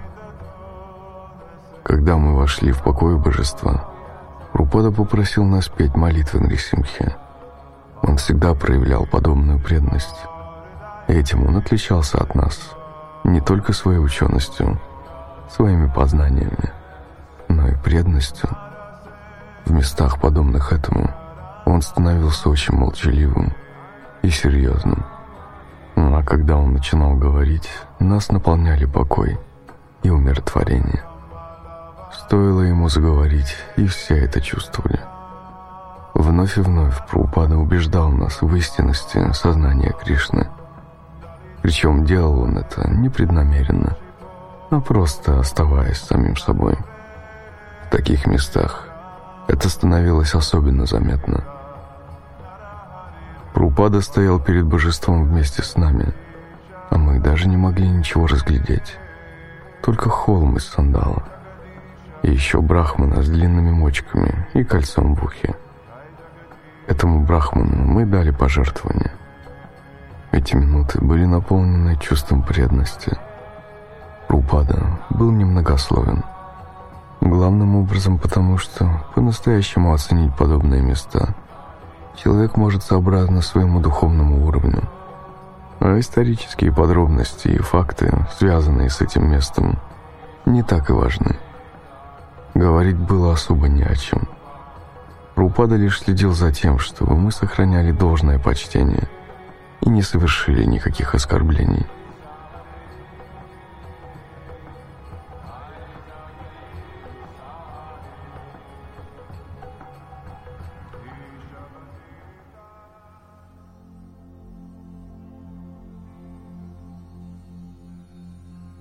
По вечерам Прабхупада читал лекции, иногда выступал в школах или клубах Вишакапатнама.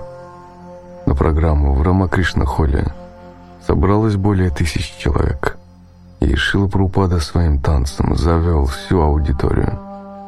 И преданные образовали вокруг него хоровод. И Киртан продолжался целый час. На одну из программ приехал на мотоцикле бородатый американский антрополог желающий послушать лекцию Киртан Праупады. После программы американец рассказал Шили Праупаде, что приехал в Индию изучать дикие племена. Праупада удивился. Это затея, пустая трата времени. Зачем изучать диких людей? Лучше изучайте возвышенных. Есть такая история. Один бедняк испек початок кукурузы, и начал выдергивать по одному зернышку и класть в рот. Так прошло несколько часов. Он занимался этим от нечего делать, чтобы убить время. Подобным образом изучать антропологию значит терять время понапрасну. Не лучше ли исследовать человека или группу людей, у которых есть чему поучиться –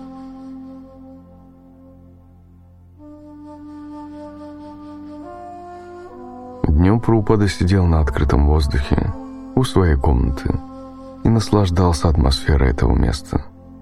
На нем не было курты, и тело его отсвечивало здоровым золотистым блеском. Он пил свежевыжатый сок сахарного тростника и говорил «Здесь, как на Вайкунтхе, здесь всегда такой приятный, освежающий ветерок». Прупада часто гулял, повторяя мантру, беседуя о Кришне, слушая Киртаны и наблюдая за жизнью Ашрама. Вновь и вновь Прупада уговаривал Пури Махараджу отправиться проповедовать на запад или хотя бы приехать в Майпур на международный фестиваль преданных. Ему казалось, что увидев всех его западных учеников, Пури Махараджа тоже захочет присоединиться к ним и проповедовать. Конце концов, Пури Махараджа согласился съездить с Прабхупадой в Калькутту и Майяпур. И когда эта прекрасная неделя в Вишакапатнаме подошла к концу, Прабхупада, его ученики и Пури Махараджа засобирались в дорогу. Вспоминает Гуру Крипа. Мы прибыли на станцию заранее, но поезд уже стоял. Был страшный зной. Пять или шесть преданных пели киртан –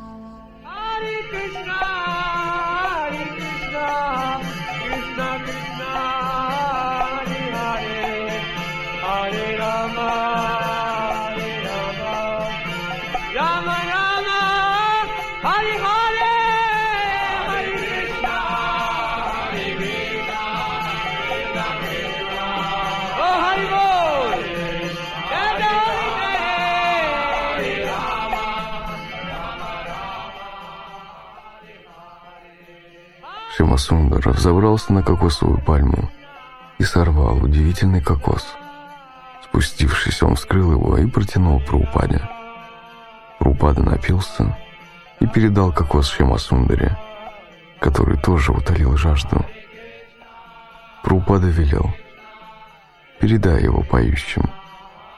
Все участники Киртана испытывали такую жажду, что каждый, не думая о соседе, пил сколько хотел – и только потом передавал орех дальше. Однако сок не иссякал. Я наклонил кокос, и сок потек мне на рубашку. Я пил и пил, но сок не кончался. Мы были изумлены. Рупада улыбался, а мы продолжали петь. И всем было прохладно и хорошо.